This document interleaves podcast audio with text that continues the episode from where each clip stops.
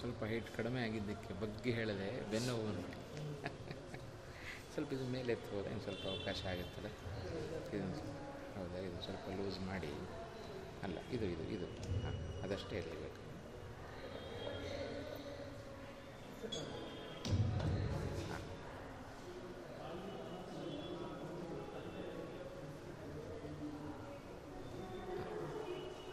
ಸಾಕು ಸಾಕು, ಕರೆಕ್ಟ್.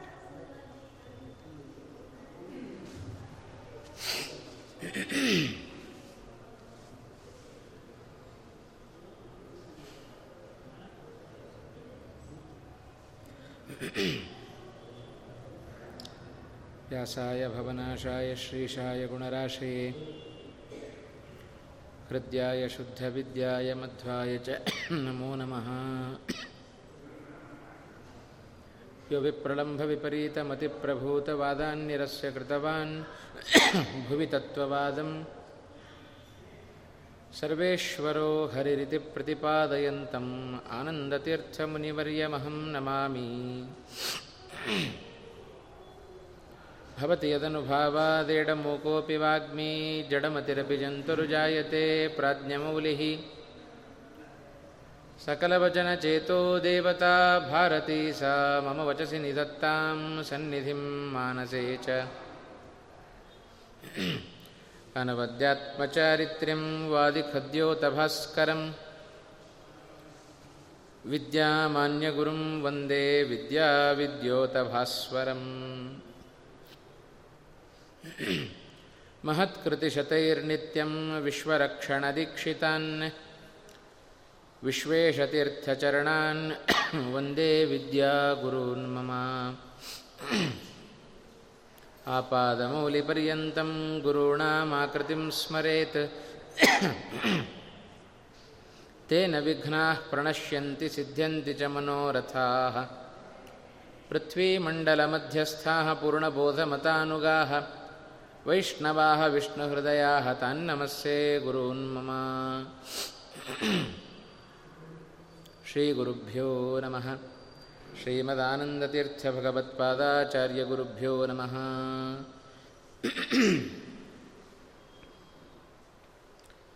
ಆಪದಾಂ ಅಪಹರ್ತಾರಂ ದಾತಾರಂ ಸರ್ವಸಂಪದಾಂ ಲೋಕಾಭಿರಾಮಂ ಶ್ರೀರಾಮಂ ಭೂಯೋ ಭೂಯೋ ನಮಾಮ್ಯಹಂ.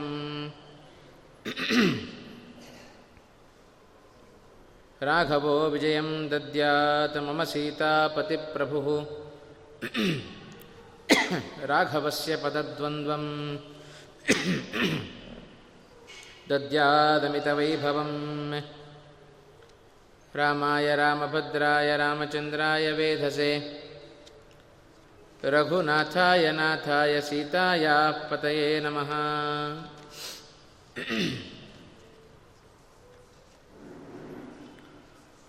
ಶ್ರೀಮಾನ್ ವಿಷ್ಣುಪ್ರಜಾತೋ ದಶರಥ ನೃಪತೇಃ ರಾಮನಾಮಾಥನೀತೋ ವಿಶ್ವಾಮಿತ್ರೇಣ ಮಂತ್ರಾಹೃತ್ ಅನುಜಸಹಿತಸ್ತಾಟಕಾಂ ಘಾತಕೋಸ್ತ್ರಂ ಬ್ರಹ್ಮಾದ್ಯಂ ಪ್ರಾಪ್ಯ ಹತ್ವಾ ನಿಶಿಚರನಿಕರಂ ಯಜ್ಞಪಾಲೋ ವಿಮೋಚ್ಯ ಹಲ್ಯಾ ಶಾಪಂಚ ಭಂಕ್ತ್ವಾ ಶಿವಧನುರುಪಯನ್ನ ಜಾನಕೀಂ ನಃ ಪ್ರಸೀದೇತ್.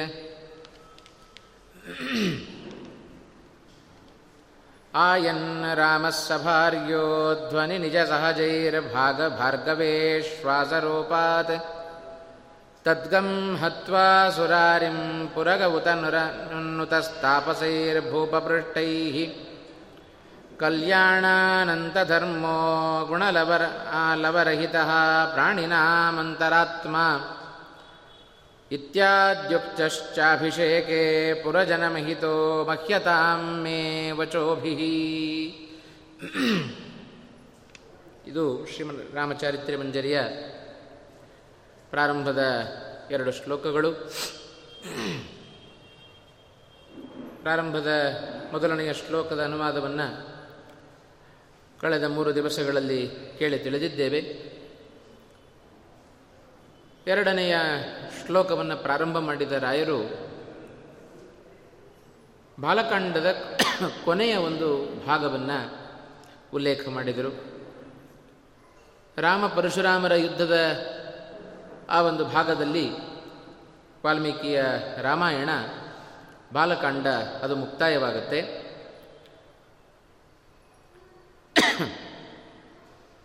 ಶ್ರೀಮದ್ ಆಚಾರ್ಯರು ಒಳ್ಳೆಯ ತತ್ವವನ್ನು, ರಹಸ್ಯವನ್ನು ನಮಗೆ ತಿಳಿಸಿಕೊಟ್ಟರು.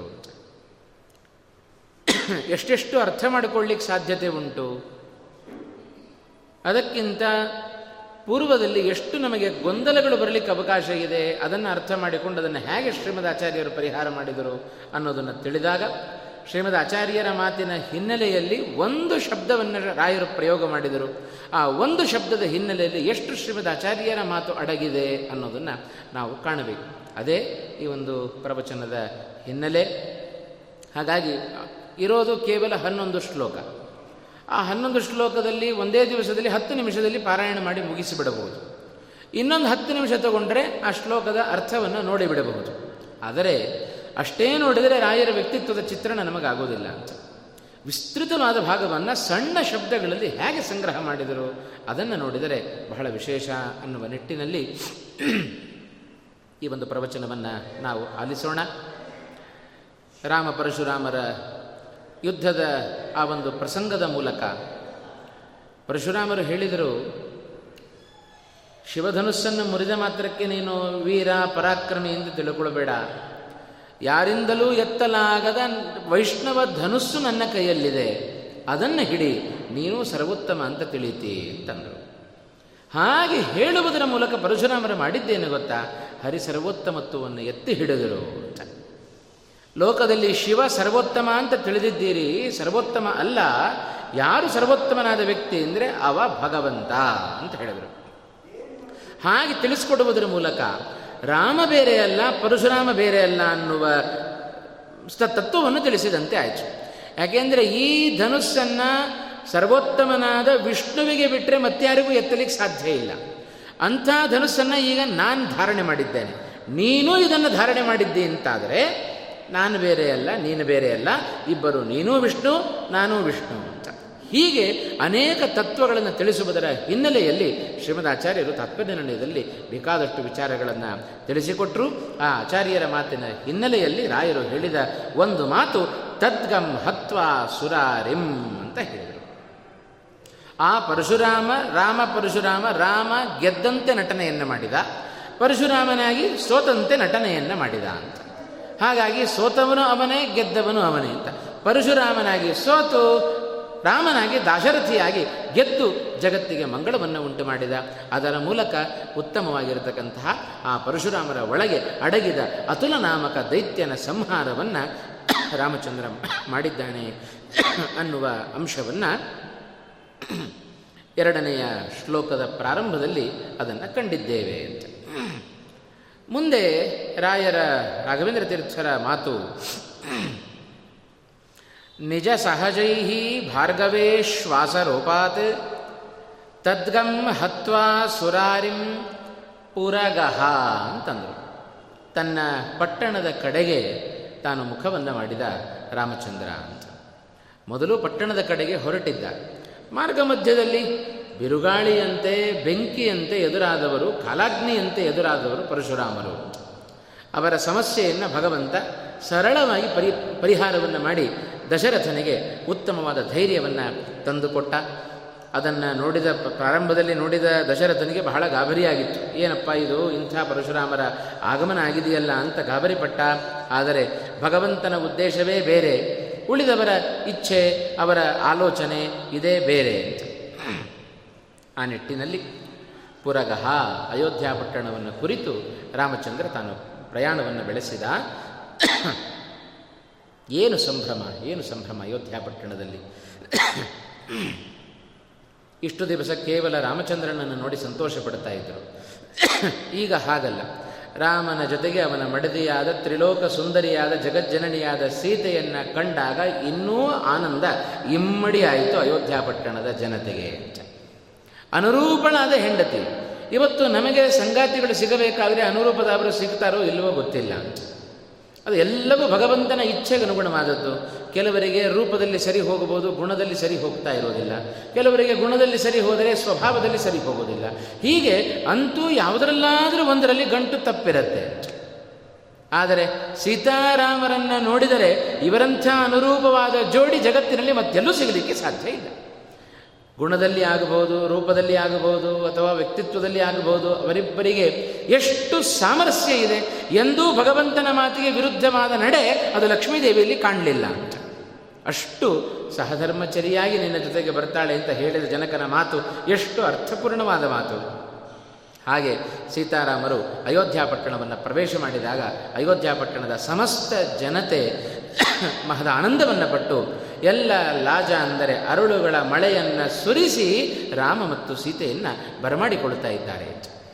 ಇಂಥ ವಿಶೇಷವಾದ ಆಗಮನ, ಇಂಥ ವಿಶೇಷವಾದ ಪುರ ಪ್ರವೇಶ ಅದು ಸೀತಾರಾಮರಿಂದ ನಡೆಯಿತು ಅಂತ ಅದನ್ನೇ ರಾಯರು ಹೇಳುವಾಗ ಪುರಗಹ, ಕೇವಲ ಹಾಗೆ ಮೇಲ್ನೋಟಕ್ಕೆ ನೋಡಿದರೆ ಪುರವನ್ನು ಪ್ರವೇಶ ಮಾಡಿದ ಅಂತ. ಆ ಪುರಪ್ರವೇಶ ಮಾಡಿದಾಗ ಅಲ್ಲಿಯ ಸಂದರ್ಭ ಹೇಗಿತ್ತು ಅಂತ ತಿಳಿದಾಗ ಅಲ್ಲಿ ಸೀತಾರಾಮರ ವ್ಯಕ್ತಿತ್ವ ನಮಗೆ ಪರಿಚಯ ಆಗುತ್ತೆ. ಅದನ್ನು ಮನಸ್ಸಿನಲ್ಲಿ ಇಟ್ಟುಕೊಂಡು ರಾಯರು ಹೇಳಿದ್ದು ಪುರಗಹ ಅಂತ. ಪುರಗಹ ಉತ ಅನಂತರ ಏನಾಯಿತು? ನುತ ತಾಪಸೈ ಭೂಪಪೃಷ್ಟೈ. ಮತ್ತೊಂದು ಅದ್ಭುತವಾದ ಮಾತು. ರಾಯರು ರಾಮಾಯಣದ ಅನೇಕ ಸರ್ಗಗಳ ಸಾರವನ್ನು ಎರಡು ಮಾತಿನಲ್ಲಿ ಸಂಗ್ರಹ ಮಾಡಿದರು ಅಂತ. ಭೂಪಪೃಷ್ಟೈ ನುತ ತಾಪಸೈ ಅಂತಂದರು. ಅಂದರೆ ಮೇಲ್ನೋಟಕ್ಕೆ ನೋಡಿದರೆ ರಾಜನಿಂದ ಕೇಳಲ್ಪಟ್ಟವ, ಕೇಳಲ್ಪಟ್ಟ ತಾಪಸರಿಂದ ನುತ ಸ್ತೋತ್ರ ಮಾಡಲ್ಪಟ್ಟವ ಅಂತ. ಇಷ್ಟೇ ನಾವು ನೋಡಿದರೆ ರಾಯನ ಮಾತನ್ನು ಒಳ್ಳೆ ಗಾದೆಯ ಮಾತಿನಂತೆ ಇದೆ ಇದು ಅಂತ. ರಾಜನಿಂದ ಕೇಳಲ್ಪಟ್ಟ, ಋಷಿಗಳಿಂದ ನಮಸ್ಕರಿಸಲ್ಪಟ್ಟ ರಾಮ ಅಂತ. ರಾಜ ಅಂದರೆ ಯಾರು? ಯಾವ ತಪಸ್ವಿಗಳು ಅಂದರೆ ಯಾರು? ಅವರು ಯಾವಾಗ ಸ್ತೋತ್ರ ಮಾಡಿದರು? ಯಾಕೆ ಸ್ತೋತ್ರ ಮಾಡಿದರು? ಏನು ಅಂತ ಸ್ತೋತ್ರ ಮಾಡಿದರು? ಇವೆಲ್ಲ ಪ್ರಶ್ನೆಗಳು ನಮ್ಮ ಮುಂದೆ ಬರ್ತಾವೋ ಇಲ್ವೋ? ಹಾಗಾದರೆ ಪ್ರಶ್ನೆಗಳಿಗೆ ಉತ್ತರ ಏನು? ಯಾವ ಹಿನ್ನೆಲೆಯಲ್ಲಿ ರಾಯರ ಬಾಯಿಂದ ಇಂಥ ಮಾತು ಬಂತು? ಅದಕ್ಕೆ ಕಾರಣವನ್ನು ಸ್ವಲ್ಪ ರಾಮಾಯಣದ ಒಳ ಹೊಕ್ಕು ನೋಡಿದರೆ ಇದಕ್ಕೆಲ್ಲ ಅರ್ಥ ಸಿಗತ್ತೆ ಅಂತ. ಭೂಪಪೃಷ್ಟೈ. ಭೂಪ ಅಂದರೆ ಮತ್ಯಾರೂ ಅಲ್ಲ, ರಾಮ ರಾಜನಾಗುವವರೆಗೆ ಇರುವವ ಒಬ್ಬನೇ ರಾಜ, ಅವ ದಶರಥ ಮಾತ್ರ ಅಂತ. ದಶರಥನ ಅನಂತರ ಅಯೋಧ್ಯ ಪಟ್ಟಣದ ಸಿಂಹಾಸನವನ್ನು ಏರಿದ ರಾಜ ಅವ ರಾಮನೇ. ಭರತ ಏರಲಿಲ್ಲ. ಅವ ಊರಿನ ಹೊರಗೆ ನಿಂತು ರಾಮನ ನಿರೀಕ್ಷೆಯಲ್ಲಿ ಇದ್ದುಕೊಂಡು ರಾಜ್ಯಭಾರವನ್ನು ಮಾಡಿದವನೇ ಹೊರತು ಅಯೋಧ್ಯ ಪಟ್ಟಣದ ಸಿಂಹಾಸನವನ್ನು ಏರಿದವನಲ್ಲ ಭರತ. ಹಾಗಾಗಿ ಭೂಪ ಅಂದರೆ ರಾಮ ರಾಜನಾಗುವವರೆಗೆ ಆ ಸೂರ್ಯವಂಶದ ರಾಜ ಅಂದರೆ ಅವ ದಶರಥ. ಅವ ಕೇಳಿದ. ಯಾರನ್ನು ಕೇಳ್ತಾ ಇದ್ದಾನೆ? ತನ್ನ ಪಟ್ಟಣದ ಜನರನ್ನು ಕೇಳಿದಂತೆ ದಶರಥ ಮಹಾರಾಜ. ಕೇವಲ ಪಟ್ಟಣದವರನ್ನು ಮಾತ್ರ ಅಲ್ಲ, ದಶರಥ ಮಹಾರಾಜ ಒಮ್ಮೆ ಎಲ್ಲರನ್ನ ಕರೆಸಿದ. ಪ್ರಜೆಗಳು ಜೊತೆಗೆ ಅನೇಕ ನಾಗರಿಕ ಜನರ ಪ್ರತಿನಿಧಿಗಳು, ಕೆಲವು ಸಾಮಂತರಾಜರು, ಅನೇಕ ಜನ ಋಷಿಗಳು, ಮುನಿಗಳು ಎಲ್ಲರನ್ನ ಕರೆಸಿದ ದಶರಥ ಮಹಾರಾಜ. ದೊಡ್ಡ ಒಂದು ಸಭೆ ಏರ್ಪಾಟಾಯಿತು. ಆ ಸಭೆಯಲ್ಲಿ ದಶರಥ ಮಾತನಾಡಲಿಕ್ಕೆ ಪ್ರಾರಂಭ ಮಾಡಿದ. ಅವ ಆಡಿದ ಮಾತೇನಪ್ಪ ಅಂದರೆ ದಶರಥ ಹೇಳ್ತಾ ಇದ್ದಾನೆ, ಇಷ್ಟು ದಿವಸ ಇದಂ ಶರೀರಂ ಕೃತ್ಸ್ನಸ್ಯ ಲೋಕಸ್ಯ ಚರತಾ ಹಿತಂ ಪಾಂಡುರಸ್ಯ ಅತಪತ್ರಸ್ಯ ಛಾಯಾಯಾಂ ಜರಿತಂ ಮಯಾ ಪ್ರಾಪ್ಯ ವರ್ಷಸಹಸ್ರಾಣಿ ಬಹೂನಿ ಆಯುಂಷಿ ಜೀವತಃ ಜೀರ್ಣಸ್ಯಾಸ್ಯ ಶರೀರಸ್ಯ ವಿಶ್ರಾಂತಿಂ ಅಭಿರೋಚಯೇ ಅಂತಂದ ದಶರಥ ಅಂತ. ವಿಶ್ರಾಂತಿಂ ಅಭಿರೋಚಯೇ. ಇಷ್ಟು ವರ್ಷಗಳ ಕಾಲ, ಸಹಸ್ರಾರು ವರ್ಷ, ಸಾವಿರಾರು ವರ್ಷ ಅಯೋಧ್ಯ ಪಟ್ಟಣದ ಚಕ್ರವರ್ತಿಯಾಗಿ ರಾಜನಾಗಿ ಮೆರೆದ ವ್ಯಕ್ತಿ ಅವ ದಶರಥ ಮಹಾರಾಜ. ಈಗ ಹೇಳ್ತಾ ಇದ್ದಾನೆ ವಿಶ್ರಾಂತಿಂ ಅಭಿರೋಚಯೇ. ನನಗೆ ರಾಜ್ಯ ಸಾಕು ಅಂತನಿಸಿದೆ, ಸ್ವಲ್ಪ ವಿಶ್ರಾಂತಿ ಪಡೆದುಕೊಳ್ಳಬೇಕು ಅಂತ ನಾನು ಇಚ್ಛೆ ಪಡ್ತೇನೆ ಅಂತಂದ. ಇಂಥ ರಾಜರು ಸಿಗಲಿಕ್ಕೆ ಸಾಧ್ಯವೋ? ಇವತ್ತು ಅಧಿಕಾರ ಬೇಕು, ರಾಜ್ಯ ಬೇಕು, ನಾನು ರಾಜನಾಗಬೇಕು ಅಂತ ಬಯಸುವ ರಾಜಕಾರಣಿಗಳನ್ನು ಇವತ್ತು ನಾವು ಕಾಣ್ತೇವೆ. ಆದರೆ ರಾಜ್ಯ ಸಾಕು ಅಂತಂದ ರಾಜಕಾರಣಿ ಅವ ದಶರಥ ಮಹಾರಾಜ ಅಂತ. ಯಾಕೆ ಸಾಕು ಅಂತಂದ? ಇಷ್ಟಕ್ಕೆ ನಿಲ್ಲಿಸಲಿಲ್ಲ ದಶರಥ. ಆಯಿತು, ರಾಜ್ಯದ ಸಿಂಹಾಸನದಿಂದ ನಾನು ಕೆಳಗಿಳಿತೇನೆ, ಯಾರನ್ನು ಏರಿಸ್ತೇನೆ ಗೊತ್ತೋ? ನನ್ನ ಹಿರಿಯ ಮಗನಾದ ರಾಮನನ್ನು ನಾನು ರಾಜ್ಯ ಪದವಿಯಲ್ಲಿ ಯುವರಾಜನಾಗಿ ನಾನು ನೇಮಕ ಮಾಡಬೇಕು ಅಂತ ಅಂದುಕೊಂಡಿದ್ದೇನೆ. ಯಾಕೆ ಅಂದರೆ ನಿಮಗೋಸ್ಕರ, ರಾಜ್ಯದ ಹಿತಕ್ಕೋಸ್ಕರ ಈ ಶರೀರ ಇಷ್ಟು ವರ್ಷಗಳ ಕಾಲ ಕೆಲಸ ಮಾಡಿದೆ, ಶರೀರ ಜೀರ್ಣವಾಗಿದೆ, ಆದ್ದರಿಂದ ಈ ಶರೀರಕ್ಕೆ ವಿಶ್ರಾಂತಿ ಬೇಕು. ಈ ಸಿಂಹಾಸನದಲ್ಲಿ ಮತ್ತೊಬ್ಬ ನಿರಂತರ ಯುವಕನಾದ ರಾಮನನ್ನು ತಂದು ಕೂಡಿಸ್ತೇನೆ ಅಂತಂದ ದಶರಥ ಮಹಾರಾಜ. ಇಷ್ಟು ಮಾತನ್ನು ಹೇಳಿ ಇಷ್ಟು ಜನ ನೀವು ಸಾಮಂತರು ಕೂತ್ಕೊಂಡಿದ್ದೀರಿ, ಎಲ್ಲ ರಾಜ್ಯದ ಹಿರಿಯ ನಾಗರಿಕರು ಕೂತ್ಕೊಂಡಿದ್ದೀರಿ, ನಿಮ್ಮೆಲ್ಲರನ್ನ ಕೇಳ್ತಾ ಇದ್ದೇನೆ. ಇದು ನನ್ನ ಒಬ್ಬನ ಅಭಿಪ್ರಾಯ ಆಗಬಾರದು, ನಿಮ್ಮೆಲ್ಲರ ಅಭಿಪ್ರಾಯ ಏನು ಅದನ್ನು ತಿಳಿಸಿರಿ ಅಂತಂದ ದಶರಥ ಮಹಾರಾಜ ಅಂತ. ಯಾಕೆಂದರೆ ಇದು ಲೋಕದಲ್ಲಿ ಸಹಜವಾದ ಒಂದು ನಿಯಮ, ಇದು ಹೀಗೇ ನಡ್ಕೊಳ್ಬೇಕಂತೆ. ಯಾವುದಾದರೂ ಒಂದು ಮನೆಯಲ್ಲಿ, ನಮ್ಮ ನಮ್ಮ ಮನೆಗಳಲ್ಲಿಯೇ ಏನಾದರೂ ಒಂದು ಮಹತ್ತರವಾದ ತೀರ್ಮಾನವನ್ನು ಕೈಗೊಳ್ಳುತ್ತೇವೆ ಅಂತ ಹೇಳಿದರೆ ಅದು ಒಬ್ಬರ ತೀರ್ಮಾನ ಆಗಬಾರದು. ಮನೆ ಮಂದಿಗೆಲ್ಲ ತಿಳಿಸಬೇಕು, ಅವರ ಅಭಿಪ್ರಾಯವನ್ನು ಸಂಗ್ರಹ ಮಾಡಬೇಕು. ಅವರ ಅಭಿಪ್ರಾಯವನ್ನು ಸಂಗ್ರಹ ಮಾಡಿ ನನ್ನ ಅಭಿಪ್ರಾಯ ಹೀಗಿದೆ, ನಿಮ್ಮ ಅಭಿಪ್ರಾಯ ಏನು, ಕುಂದು ಕೊರತೆಗಳನ್ನು ವಿಚಾರ ಮಾಡಿ ಯಾವುದು ಸರಿ ಯಾವುದು ತಪ್ಪು ಅಂತ ಪರಸ್ಪರ ವಿನಿಮಯ ಮಾಡಿಕೊಂಡು ಆಮೇಲೆ ಮಹತ್ತರವಾದ ಒಂದು ತೀರ್ಪನ್ನು ತೆಗೆದುಕೊಳ್ಳಬೇಕು ಅಂತ. ಇದು ಸಣ್ಣ ಸಣ್ಣ ನಮ್ಮ ನಮ್ಮ ಮನೆಗಳಲ್ಲಿ ನಾವು ಆಚರಣೆ ಮಾಡಬೇಕಾದ ಕ್ರಮ ಇದು. ಅಂಥದರಲ್ಲಿ ಇಡೀ ಅಯೋಧ್ಯ ಪಟ್ಟಣಕ್ಕೆ ಸಂಬಂಧಿಸಿದ ವಿಚಾರ ಇದು. ಯುವರಾಜ ಪದವಿಯನ್ನು ಅಲಂಕಾರ ಮಾಡಬೇಕಾದರೆ ಯಾರನ್ನು ಕೂಡಿಸಬೇಕು, ಮಹತ್ತರವಾದ ವಿಷಯದ ಬಗ್ಗೆ ತೀರ್ಮಾನವನ್ನು ತೆಗೆದುಕೊಳ್ಳಬೇಕಾದದ್ದು ಒಬ್ಬನ ತೀರ್ಮಾನ ಆಗಬಾರದು, ಎಲ್ಲ ಪ್ರಜೆಗಳ ತೀರ್ಮಾನವೇ ಅಂತಿಮ ಅಂತಂದ. ಇದು ಪ್ರಜಾರಾಜ್ಯ ಶುರುವಾದದ್ದು, ಆಗಿನಿಂದಲೂ ಪ್ರಜಾರಾಜ್ಯ ಶುರುವಾಗಿದೆ ಅಂತ. ಹಾಗಾಗಿ ದಶರಥ ಕೇಳಿದ, ಆ ದಶರಥನ ಮಾತನ್ನು ಕೇಳಿದಾಗ ಎಲ್ಲ ಪ್ರಜೆಗಳಿಗೆ ಎಲ್ಲಿಲ್ಲದ ಆನಂದ. ವಾಲ್ಮೀಕಿಗಳು ಬಹಳ ಚೆನ್ನಾಗಿ ವರ್ಣನೆ ಮಾಡಿದರು. ದಶರಥನ ಈ ಮಾತನ್ನು ಕೇಳಿದಾಗ ಏನು ಹೇಳಿದ? ನಾನು ರಾಜ್ಯದಿಂದ ಸಿಂಹಾಸನದಿಂದ ಕೆಳಗೆ ಇಳಿತೇನೆ, ರಾಮನನ್ನ ಮೇಲೆ ಹತ್ತಿಸ್ತೇನೆ ಅಂತಂದ. ಈ ಒಂದು ಮಾತು ಪ್ರಜೆಗಳ ಕಿವಿಗೆ ಬಿದ್ದ ಕೂಡಲೇ ಬಹಳ ಆನಂದ ಪಟ್ಟರಂತೆ. ಅವರ ಆನಂದ ಹೇಗಿತ್ತು ಅನ್ನೋದನ್ನು ವಾಲ್ಮೀಕಿಗಳು ಒಂದು ದೃಷ್ಟಾಂತದ ಮೂಲಕ ನಮಗೆ ತಿಳಿಸಿಕೊಟ್ಟರು. ವೃಷ್ಟಿಮಂತಂ ಮಹಾಮೇಘಂ ನರ್ದಂತ ಇವ ಬರ್ಹಿಣ ಅಂತಂದರು. ಆ ಮೋಡದ ಶಬ್ದಗಳನ್ನು ಕೇಳಿದಾಗ ಹೇಗೆ ನವಿಲುಗಳು ಗರಿಯನ್ನು ಬಿಚ್ಚಿಕೊಂಡು ಸಂತೋಷದಿಂದ ನರ್ತನವನ್ನು ಮಾಡ್ತಾವೆಯೋ ಹಾಗೆ ಅಯೋಧ್ಯ ಪಟ್ಟಣದ ಜನತೆ ಸಂತೋಷವನ್ನು ವ್ಯಕ್ತಪಡಿಸಿದರು ಅಂತ. ಒಬ್ಬೊಬ್ಬರದು ಒಂದೊಂದು ರೀತಿಯಾದ ವ್ಯವಹಾರ. ಕೆಲವರು ಚಪ್ಪಾಳೆ ತಟ್ಟಿ ದಶರಥನ ಮಾತಿಗೆ ಆನಂದವನ್ನು ವ್ಯಕ್ತಪಡಿಸ್ತಾ ಇದ್ದಾರೆ. ಇನ್ನು ಕೆಲವರು ಕೇಕೆ ಹಾಕಿ ಆನಂದವನ್ನು ವ್ಯಕ್ತಪಡಿಸ್ತಾ ಇದ್ದಾರೆ. ಇನ್ನು ಕೆಲವರು ನರ್ತನವನ್ನು ಮಾಡ್ತಾ ಇದ್ದಾರೆ. ಅಂತೂ ಎಲ್ಲರೂ ದಶರಥನ ಮಾತಿಗೆ ಆನಂದವನ್ನು ವ್ಯಕ್ತಪಡಿಸಿದರು. ದಶರಥನ ಮಾತನ್ನು ಎಲ್ಲರೂ ಸಾಧು ಅಂತಂದರು. ದಶರಥ, ಒಳ್ಳೆಯ ತೀರ್ಮಾನವನ್ನು ತೆಗೆದುಕೊಂಡಿದ್ದಿ, ನಿಮ್ಮ ತೀರ್ಮಾನವೇ ನಮ್ಮ ತೀರ್ಮಾನ ಅಂತ ಎಲ್ಲ ಪ್ರಜೆಗಳ ಬಾಯಿಂದ ಬಂದ, ಏಕಕಾಲದಲ್ಲಿ ಬಂದ ಮಾತು ಅದು ರಾಮರಾಜನಾಗಬೇಕು ಅಂತ. ಏನು ದಶರಥನಿಗೆ ಆನಂದವೋ ಆನಂದ. ಇಷ್ಟು ಮಗನ ಬಗ್ಗೆ ಯಾರಾದರೂ ಹೊಗಳಿದರೆ ಅಪ್ಪನಿಗೆ ಸಂತೋಷ ಆಗದೇ ಇರತಕ್ಕಂಥ ಅಪ್ಪ ಯಾರಾದರೂ ಜಗತ್ತಿನಲ್ಲಿದ್ದಾರೇನೋ? ಯಾರೂ ಇಲ್ಲ ಅಂತ. ಮಕ್ಕಳನ್ನು ಹೊಗಳಿದರೆ ತಂದೆ ತಾಯಿಗಳಿಗೆ ಸಹಜವಾಗಿ ಆನಂದ ಆಗುತ್ತೆ. ಅದರಲ್ಲಿಯೂ ರಾಮ ಅಂದರೆ ದಶರಥನಿಗೂ ಅಷ್ಟೇ ಪ್ರೀತಿ. ತನ್ನ ಪ್ರಾಣಕ್ಕಿಂತಲೂ ಹೆಚ್ಚು ಬೆಲೆಯನ್ನು, ಪ್ರಾಮುಖ್ಯತೆಯನ್ನು ರಾಮಚಂದ್ರನಿಗೆ ಕೊಡುವವ ದಶರಥ ಮಹಾರಾಜ. ಹಾಗೆ ಇಡೀ ಅಯೋಧ್ಯ ಪಟ್ಟಣದ ಜನತೆ ರಾಮ ರಾಜನಾಗ್ತಾನೆ ಅಂತ ಹೇಳಿದರೆ ಇಷ್ಟು ಆನಂದವನ್ನು ಪಡ್ತಾ ಇದೆಯಲ್ಲ ಅಂತ ಹೇಳಿ ಅದನ್ನು ಕಂಡು ಮಹದ ಆನಂದವನ್ನು ಪಟ್ಟ ದಶರಥ ಮಹಾರಾಜ. ಆದರೆ ಅದನ್ನು ಹೊರಗೆ ಹಾಕಲಿಲ್ಲಂತೆ. ಯಾಕೆ ಗೊತ್ತಾ?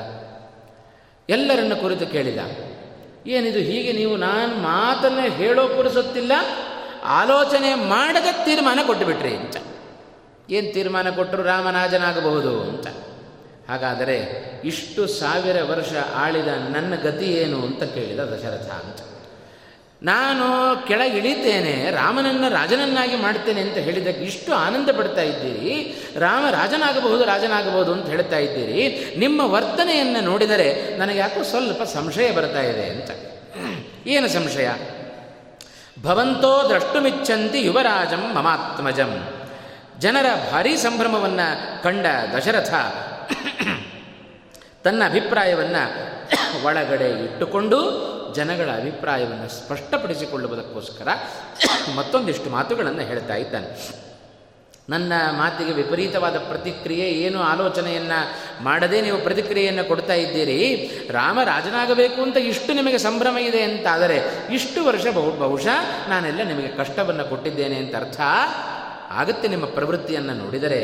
ಅಷ್ಟೇ ಅಲ್ಲ, ಬಹುಶಃ ನಾನು ರಾಜನಾಗೋದು ನಿಮಗೆ ಇಷ್ಟು ವರ್ಷ ಇಷ್ಟ ಇರಲಿಲ್ವೋ ಏನೋ, ಬಲಾತ್ಕಾರವಾಗಿ ನಾನೇ ಕೂತನೋ ಏನೋ ಅಂತ ನಮಗೆ ಭಾವನೆ ಅದು ಬರ್ತಾ ಇದೆ ಅಂತ ದಶರಥ ಇಷ್ಟು ತನ್ನ ಭಾವನೆಗಳನ್ನು ವ್ಯಕ್ತಪಡಿಸಿದಾಗ ಎಲ್ಲ ಅಯೋಧ್ಯ ಪಟ್ಟಣದ ಜನತೆ ಹೇಳಿದರು, ಸಮಾಧಾನ ಪಡಿಸ್ತಾ ಇದ್ದಾರೆ ದಶರಥನನ್ನು.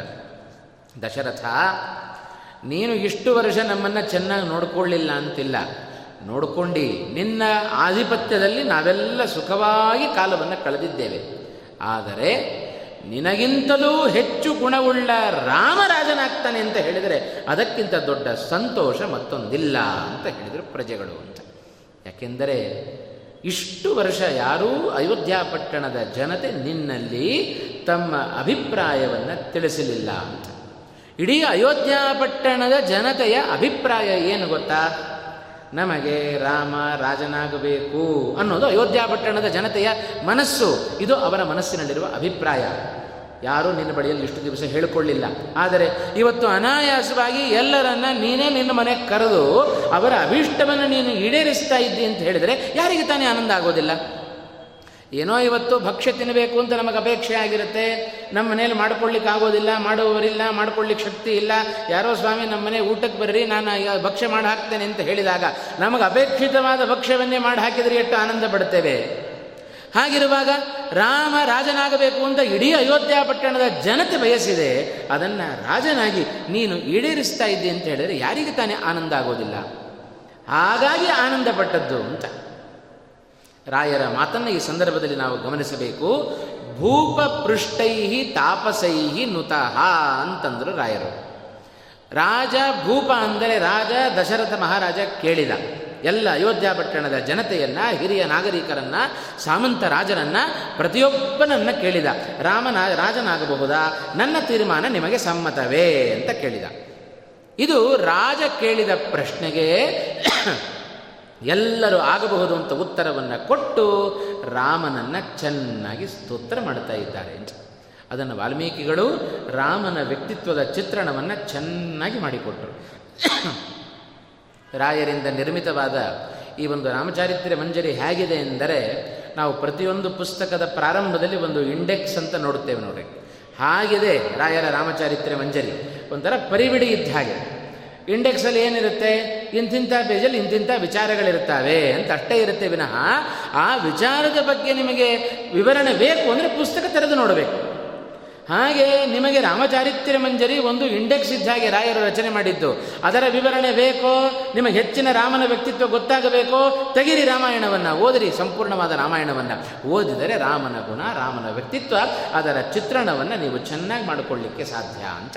ಅದಕ್ಕೋಸ್ಕರ ಸಣ್ಣ ಲಿಂಕ್ ಕೊಟ್ಟರು ಅಷ್ಟೇ, ನಮಗೆ ಸಣ್ಣ ಸೂಚನೆಯನ್ನು ಕೊಟ್ಟರು.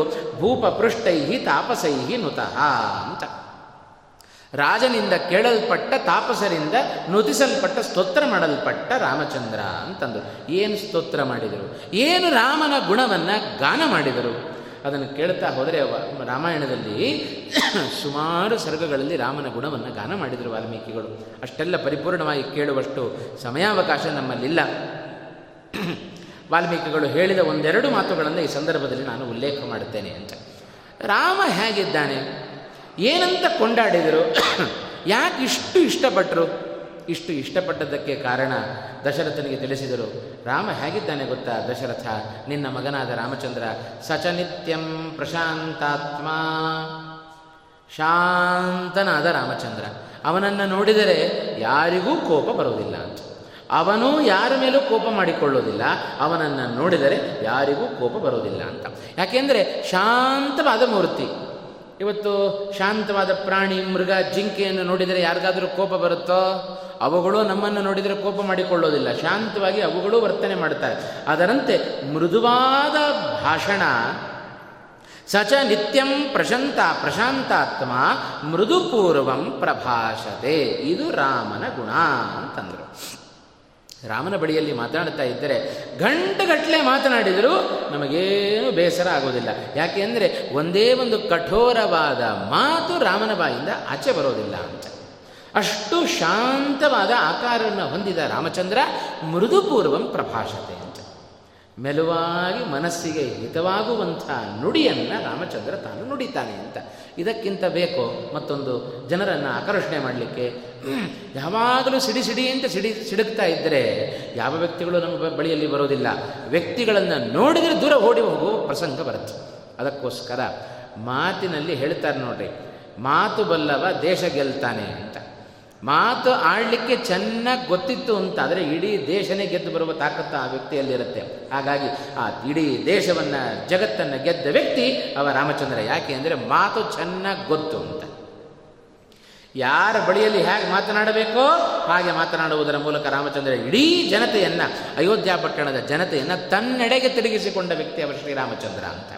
ಮೃದುಪೂರ್ವಂ ಪ್ರಭಾಷತೆ ಉಚ್ಯಮಾನೋಪಿ ಪರುಷಂ. ರಾಮಚಂದ್ರ ಏನೋ ಮೆಲ್ಲಗೆ ಮಾತನಾಡ್ತಾನೆ. ಮೆಲ್ಲಗೆ ಮಾತನಾಡೋರನ್ನ ಕಂಡ್ರೆ, ಮೃದುವಾಗಿರೋನ ಕಂಡ್ರೆ ತಲೆಯ ಮೇಲೆ ಹತ್ತೋಣ ಅಂತ ಎಲ್ಲರಿಗೂ ಅನಿಸುತ್ತೆ. ಇದು ಲೋಕದಲ್ಲಿ ಇವತ್ತು ನಾವು ಕಾಣ್ತಾ ಇದ್ದೇವೆ. ಯಾಕೆ ಅಂದರೆ ಬಗ್ಗಿದವರಿಗೆ ಗುದ್ದು ಜಾಸ್ತಿ ಅಂತ ಹೇಳ್ತಾರೆ. ಯಾರು ಶಾಂತ ವರ್ತನೆಯಿಂದ ಮಾಡ್ತಾ ಇರ್ತಾರೆಯೋ ಅಂಥವ್ರ ಬೆನ್ನ ಮೇಲೆ ಹತ್ತೋ ಜನ ಜಾಸ್ತಿ ಅಂತ. ಅಂಥವ್ರ ಮೇಲೆ ಹತ್ತಿ ತಾವು ಉನ್ನತ ಮಟ್ಟಕ್ಕೆ ಏರುವ ಜನವನ್ನು ಇವತ್ತು ನಾವು ಕಾಣ್ತೇವೆ. ಆದರೆ ರಾಮನ ಬಳಿಗೆ ಹೋಗಿ ಉಚ್ಚಮಾನೋಪಿ ಪರುಷಂ, ಅವ ಮೆಲ್ಲಗೆ ಮಾತನಾಡ್ತಾ ಇದ್ದಾನೆ. ನಾವು ಹೋಗಿ ಕಠೋರವಾಗಿ ಮಾತನಾಡಿದರೆ ನೋತ್ತರಂ ಪ್ರತಿಭಾಷತೆ. ಇದು ರಾಮನ ಗುಣ.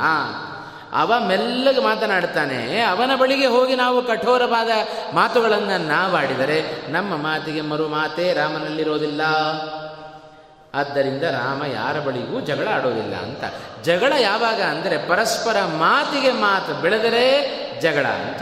ಹಾಗಾಗಿ ಯಾರಾದರೂ ಕಠೋರವಾಗಿ ಮಾತನಾಡಲಿಕ್ಕೆ ಶುರು ಮಾಡಿದರೆ ರಾಮ ಮುಂದೆ ಮಾತೇ ಆಡೋದಿಲ್ಲ, ಮಾತು ನಿಲ್ಲಿಸಿ ಬಿಡ್ತಾನೆ ಅಂತ. ಇಷ್ಟೇ ಅಲ್ಲ ಗುಣ, ರಾಮನ ಮತ್ತೊಂದು ಗುಣ ಇಡೀ ಜನತೆಗೆ ಇಷ್ಟವಾದದ್ದು ಯಾವುದಪ್ಪ ಅಂದರೆ ಕೃತೇನ ಕಥಂಚಿದ ಉಪಕಾರೇಣ ಕೃತೇನ ಏಕೇನ ತುಷ್ಯತಿ ಅಂತಂದರು. ರಾಮಚಂದ್ರ ಯಾವ ಉಪಕಾರವನ್ನು ಪ್ರತಿಯಾಗಿ ಬಯಸೋದಿಲ್ಲ. ಅವನಿಗೆ ಮಾಡಿದ ಒಂದು ಉಪಕಾರದಿಂದ ಅವ ಸಂಪೂರ್ಣವಾಗಿ ಸಂತುಷ್ಟನಾಗಿ ಬಿಡುತ್ತಾನೆ ಶ್ರೀರಾಮಚಂದ್ರ. ಇದು ರಾಮನ ಗುಣ ಅಂತ. ಇವತ್ತು ನಮಗೆ ಎಷ್ಟು ಉಪಕಾರ ಮಾಡಿದರೂ ನಮಗೆ ತೃಪ್ತಿ ಇಲ್ಲ, ನಮಗೆ ಸಮಾಧಾನ ಇಲ್ಲ. ಮತ್ತೂ ಮಾಡಲಿ ಅಂತ ಪಾಪ ಮಾಡುವವ ಇಡೀ ತನ್ನ ಜೀವನವನ್ನು, ತನ್ನ ಆಸ್ತಿ ಪಾಸ್ತಿ ಎಲ್ಲ ನಮಗೆ ಧಾರೆ ಎರೆದರೂ ನಮಗೆ ಸಮಾಧಾನ ಇಲ್ಲ ಅಂತ. ಅದಕ್ಕೆ ವಾಮನನಾಗಿ ಭಗವಂತ ಒಂದು ಮಾತನ್ನು ನುಡಿದ. ಬಲಿಯ ಎದುರಿಗೆ 3 ಹೆಜ್ಜೆ ಭೂಮಿ ಕೊಡು ಅಂತ ಕೇಳಿದಾಗ ಬಲಿಚಕ್ರವರ್ತಿ ಆಶ್ಚರ್ಯಪಟ್ಟ. ಅಲ್ಲಪ್ಪ, ನನ್ನ ಇಡೀ ಒಂದು ದ್ವೀಪನೇ ನಿನಗೆ ಧಾರೆ ಎರೆದು ಕೊಡಬೇಕು ಅಂತಿದ್ದೆ ನಾನು. ಸಣ್ಣ ಬಾಲಕನಾಗಿ 3 ಹೆಜ್ಜೆ ಭೂಮಿಯನ್ನು ಕೇಳಿದ್ದಿ. ಬಾಲಕನಾದವ ನೀನು ಬಾಲಿಷವಾದ ಮಾತನ್ನೇ ಆಡ್ತಾ ಇದ್ದಿ ಅಂತ ಹೇಳಿದ ಬಲಿ. ಆಗ ವಾಮನನಾಗಿ ಭಗವಂತ ಒಂದು ಮಾತನ್ನು ಹೇಳಿದ. ಬಲಿಚಕ್ರವರ್ತಿ, ನಾನು ಅಲ್ಪತೃಪ್ತ, ನನಗೆ ಸಾಕು 3 ಹೆಜ್ಜೆ ಭೂಮಿ ಅಂತ. ಯಾವಂತೋ ವಿಷಯಾ ಪ್ರೇಷ್ಟಾ, ಯಾರಿಗೆ ಮನಸ್ಸಿನಲ್ಲಿ ತೃಪ್ತಿ ಸಮಾಧಾನ ಇಲ್ಲವೋ ಅಂಥವರ ಎದುರಿಗೆ 3 ಲೋಕ ತಂದು ಗೆದ್ದಿಟ್ಟರೂ ಅವರಿಗೆ ತೃಪ್ತಿ ಆಗೋದಿಲ್ಲ ಅಂತಂದ ಭಗವಂತ. ಹಾಗಾಗಿ ಸಮಾಧಾನ ಇರುವವರಿಗೆ, ತೃಪ್ತಿ ಇರುವವರಿಗೆ ನಾವು ಅಲ್ಪ ಕೊಟ್ಟರೂ ಅವರದರಿಂದ ಸಂತೋಷ ಪಡ್ತಾರೆ ಅಂತ. ಆ ಗಣಕ್ಕೆ ಸೇರುವವ ಶ್ರೀರಾಮಚಂದ್ರ ಅಂತ. ಹಾಗಾಗಿ ಏಕೇನ ಆ ಪ್ರಜೆಗಳು ಹೇಳ್ತಾ ಇದ್ದಾರೆ ಕಥಂಚಿದ ಉಪಕಾರೇಣ ಏಕೇನ ತುಷ್ಯತಿ. ನಾವು ಯಾವುದೋ ಒಂದು ಕ್ರಮದಲ್ಲಿ ಮಾಡಿದ ಒಂದು ಉಪಕಾರದಿಂದ ರಾಮಚಂದ್ರ ಅವ ಸಂತುಷ್ಟನಾಗ್ತಾನೆ ಅಂತ. ಇದೇ ಭಗವಂತ ಹೇಳಿ ಕೇಳಿ ರಾಮ ಮತ್ಯಾರೋ ಅಲ್ಲ, ನಮಗೆ ಗೊತ್ತೇ ಇದೆ. ಸಾಕ್ಷಾತ್ ಭಗವಂತ ರಾಮನಾಗಿ ತಾನು ಅವತಾರವನ್ನು ಮಾಡಿದ್ದು. ಇದು ಭಗವಂತನ ಸ್ವಭಾವ. ಒಂದು ಉಪಕಾರವನ್ನು ನಾವು ಮಾಡಿದರೆ ಅವ ಜೀವನ ಪೂರ್ತಿ ನಮ್ಮನ್ನು ಚೆನ್ನಾಗಿಟ್ಟಿರ್ತಾನಂತೆ. ಇದು ಭಗವಂತನ ಗುಣ ಇದು. ಹಾಗಾದರೆ ಭಗವಂತನಿಗೂ ಪ್ರತ್ಯುಪಕಾರದ ಇಚ್ಛೆ ಇದೆ ಅಂತಾಯ್ತಲ್ಲ. ಹಾಗಾದರೆ ಅವನು ನಮ್ಮಿಂದ ಉಪಕಾರವನ್ನು ಬಯಸ್ತಾನೆ ಅಂತಾಯ್ತಲ್ಲ. ಏನು ಉಪಕಾರ ಬಯಸ್ತಾನೆ ಭಗವಂತ? ನಮ್ಮ ಬಳಿಯಲ್ಲಿ ನಮಗೆ ಕೊಟ್ಟದ್ದೆಷ್ಟು, ಅವ ಮಾಡಿದ ಉಪಕಾರ ತುಂಬ ಉಪಕಾರವನ್ನು ಮಾಡಿದ್ದಾನೆ ಭಗವಂತ. ಏನು ಮಾಡಿದ್ದು ಉಪಕಾರ? ಒಮ್ಮೆಯೂ ನಮ್ಮ ಕಣ್ಣಿದ್ರೆ ಕಾಣಲಿಲ್ವಲ್ರಿ ಅಂತ ನಾವು ಅವ್ರಿಗೆ ಪ್ರಶ್ನೆ ಮಾಡಿದರೆ ಇನ್ನೇನು ಬೇಕು, ನಮಗೆ ಕಣ್ಣಿಗೆ ಕಾಣಿಸ್ತಾ ಇದೆಯಲ್ಲ, ಈ ಒಂದು ಸಾಧನ ಶರೀರವನ್ನು ಕೊಟ್ಟು ಪ್ರತಿನಿತ್ಯ ಮಲಗುತ್ತೇವೆ, ಪ್ರತಿನಿತ್ಯ ಹೇಳುತ್ತೇವೆ, ಭಗವಂತನನ್ನು ಮರೆತರೂ ನಮಗಿಷ್ಟು ಸುಖವಾಗಿಟ್ಟಿದ್ದಾನೆ ಭಗವಂತ ಅಂದರೆ ಇನ್ನೇನು ಬೇಕು ಭಗವಂತನ ಕಾರುಣ್ಯ. ಅವನು ಮಾಡಿದ ಉಪಕಾರ ಇದಕ್ಕಿಂತ ದೊಡ್ಡದೇನಿದೆ? ಆದರೆ ನಾವೇನು ಮಾಡಿದ್ದೇವೆ ವಾಪಸ್ ಅವನಿಗೆ? ನಮ್ಮನ್ನು ಪ್ರಶ್ನೆ ಮಾಡಿದರೆ ಏನು ಕೊಟ್ಟಿದ್ದೀರಿ ನಿಮಗೆ? ಈ ಶರೀರವನ್ನು ಕೊಟ್ಟ, ಈ ಶರೀರದಲ್ಲಿ ಸ್ವಾಸ್ಥ್ಯ ಕೊಟ್ಟಿದ್ದಾನೆ, ಒಳ್ಳೆಯ ಆರೋಗ್ಯಪೂರ್ಣವಾದ ದೇಹ ಕೊಟ್ಟಿದ್ದಾನೆ, ಅವನು ಮಾಡಿದ ಉಪಕಾರಕ್ಕೆ ನೀವೇನು ಮಾಡಿದಿರಿ ಅಂತ ಪ್ರಶ್ನೆ ಮಾಡಿದರೆ ನಮ್ಮಲ್ಲಿ ಏನೂ ಉತ್ತರ ಇಲ್ಲ. ಅದಕ್ಕೆ ಹೇಳೋದು ಭಗವಂತ ನಾವು ಮಾಡಿದ ಉಪಕಾರಕ್ಕೆ ಪ್ರತಿಯಾಗಿ ನಮ್ಮಿಂದ ಏನೂ ಬಯಸೋದಿಲ್ಲಂತೆ. ಆದರೂ ಬಯಸ್ತಾನೆ.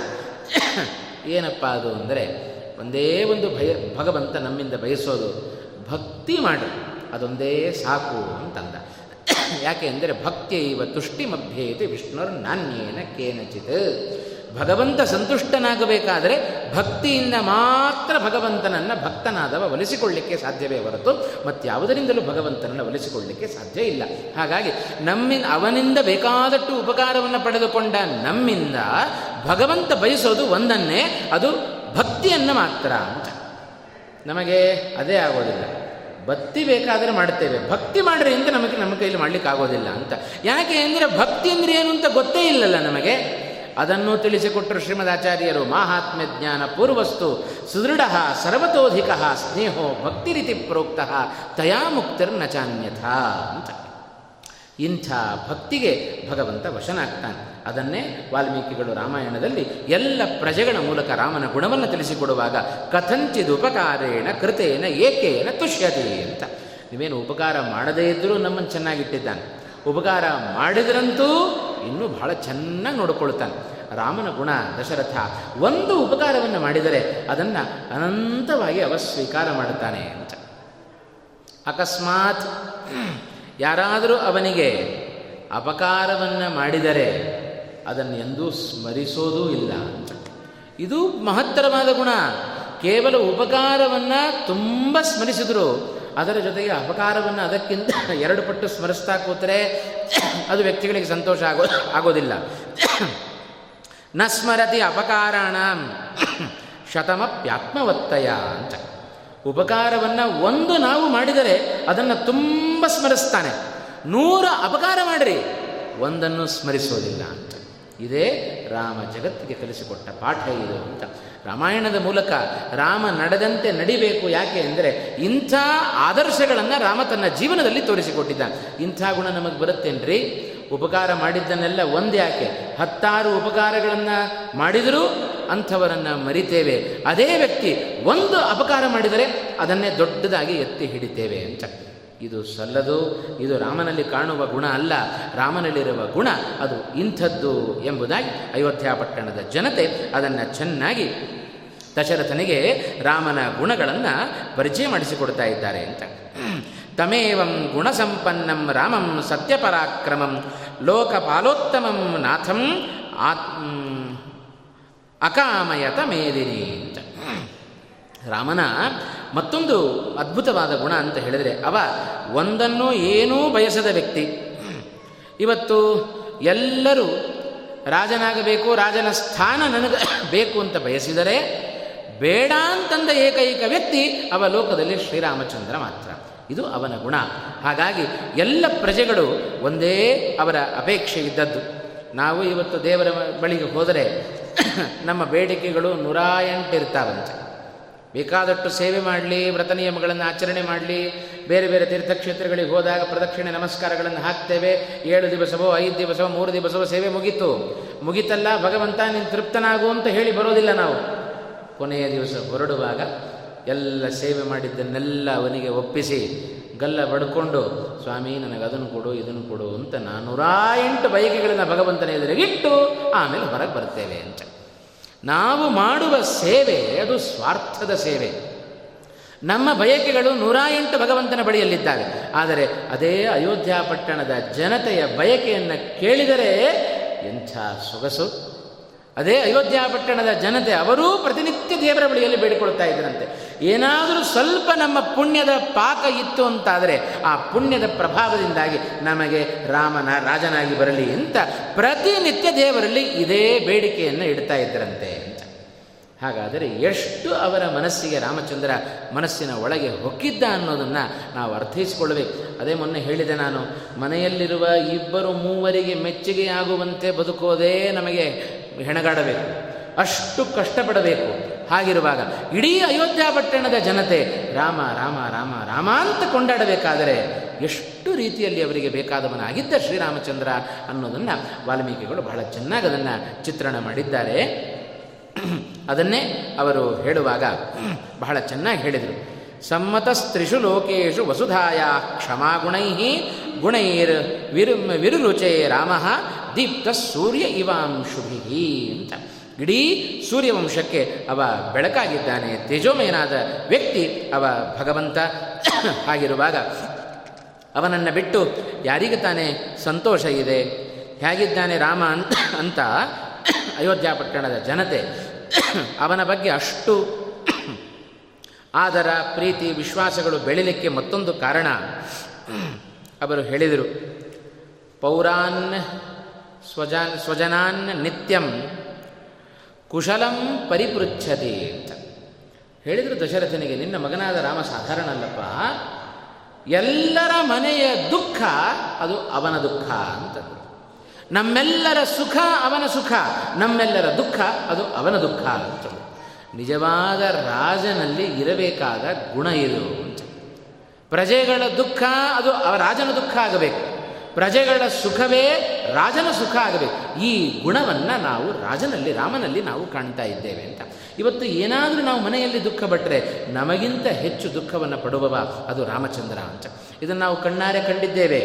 ಇವತ್ತೇನಾದರೂ ಮದುವೆಯೋ ಮುಂಜಿಯೋ ಏನಾದರೂ ಆಗ್ತಾ ಇದ್ದರೆ ನಮಗಿಂತ ಹೆಚ್ಚು ಸಂತೋಷಪಟ್ಟು ನಮ್ಮ ಮನೆಯಲ್ಲಿ ಓಡಾಡುವವ ಅವ ಶ್ರೀರಾಮಚಂದ್ರ ಅಂತ.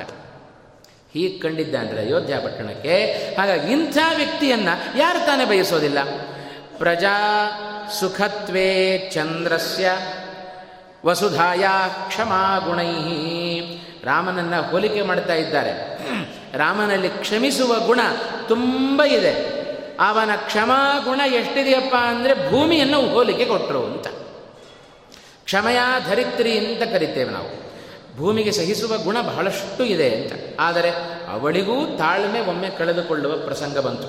ಯಾವಾಗ ಅಂದರೆ ಕೃಷ್ಣಾವತಾರ ಆದದ್ದೇ ಅದಕ್ಕೋಸ್ಕರ. ಭೂದೇವಿಯ ಪ್ರಾರ್ಥನೆ, ಕೃಷ್ಣ ನಮಗೆ ಭಾರ ತಡ್ಕೊಳ್ಳಿಕ್ಕೆ ಆಗ್ತಾ ಇಲ್ಲ ಅಂತ. ಏನು ಭಾರ ಆಯಿತು ನಿನಗೆ? ಸಜ್ಜನರ ಭಾರ ಎಷ್ಟು ಬೇಕಾದರೂ ನಾನು ಹೊರಲಿಕ್ಕೆ ತಯಾರಿದ್ದೇನೆ, ಆದರೆ ದುರ್ಜನರ ಭಾರವನ್ನು ನಾನು ಹೊರಲಿಕ್ಕೆ ತಯಾರಿಲ್ಲ ಅಂತ. ಇದು ಭೂದೇವಿ ಭಗವಂತನ ಬಳಿಯಲ್ಲಿ ಮಾಡಿಕೊಂಡ ಪ್ರಾರ್ಥನೆ. ಬಹುಶಃ ಅದಕ್ಕೆ ನಮ್ಮಲ್ಲಿ ಗಾದೆ ಮಾತು ಬಂತೋ ಏನೋ.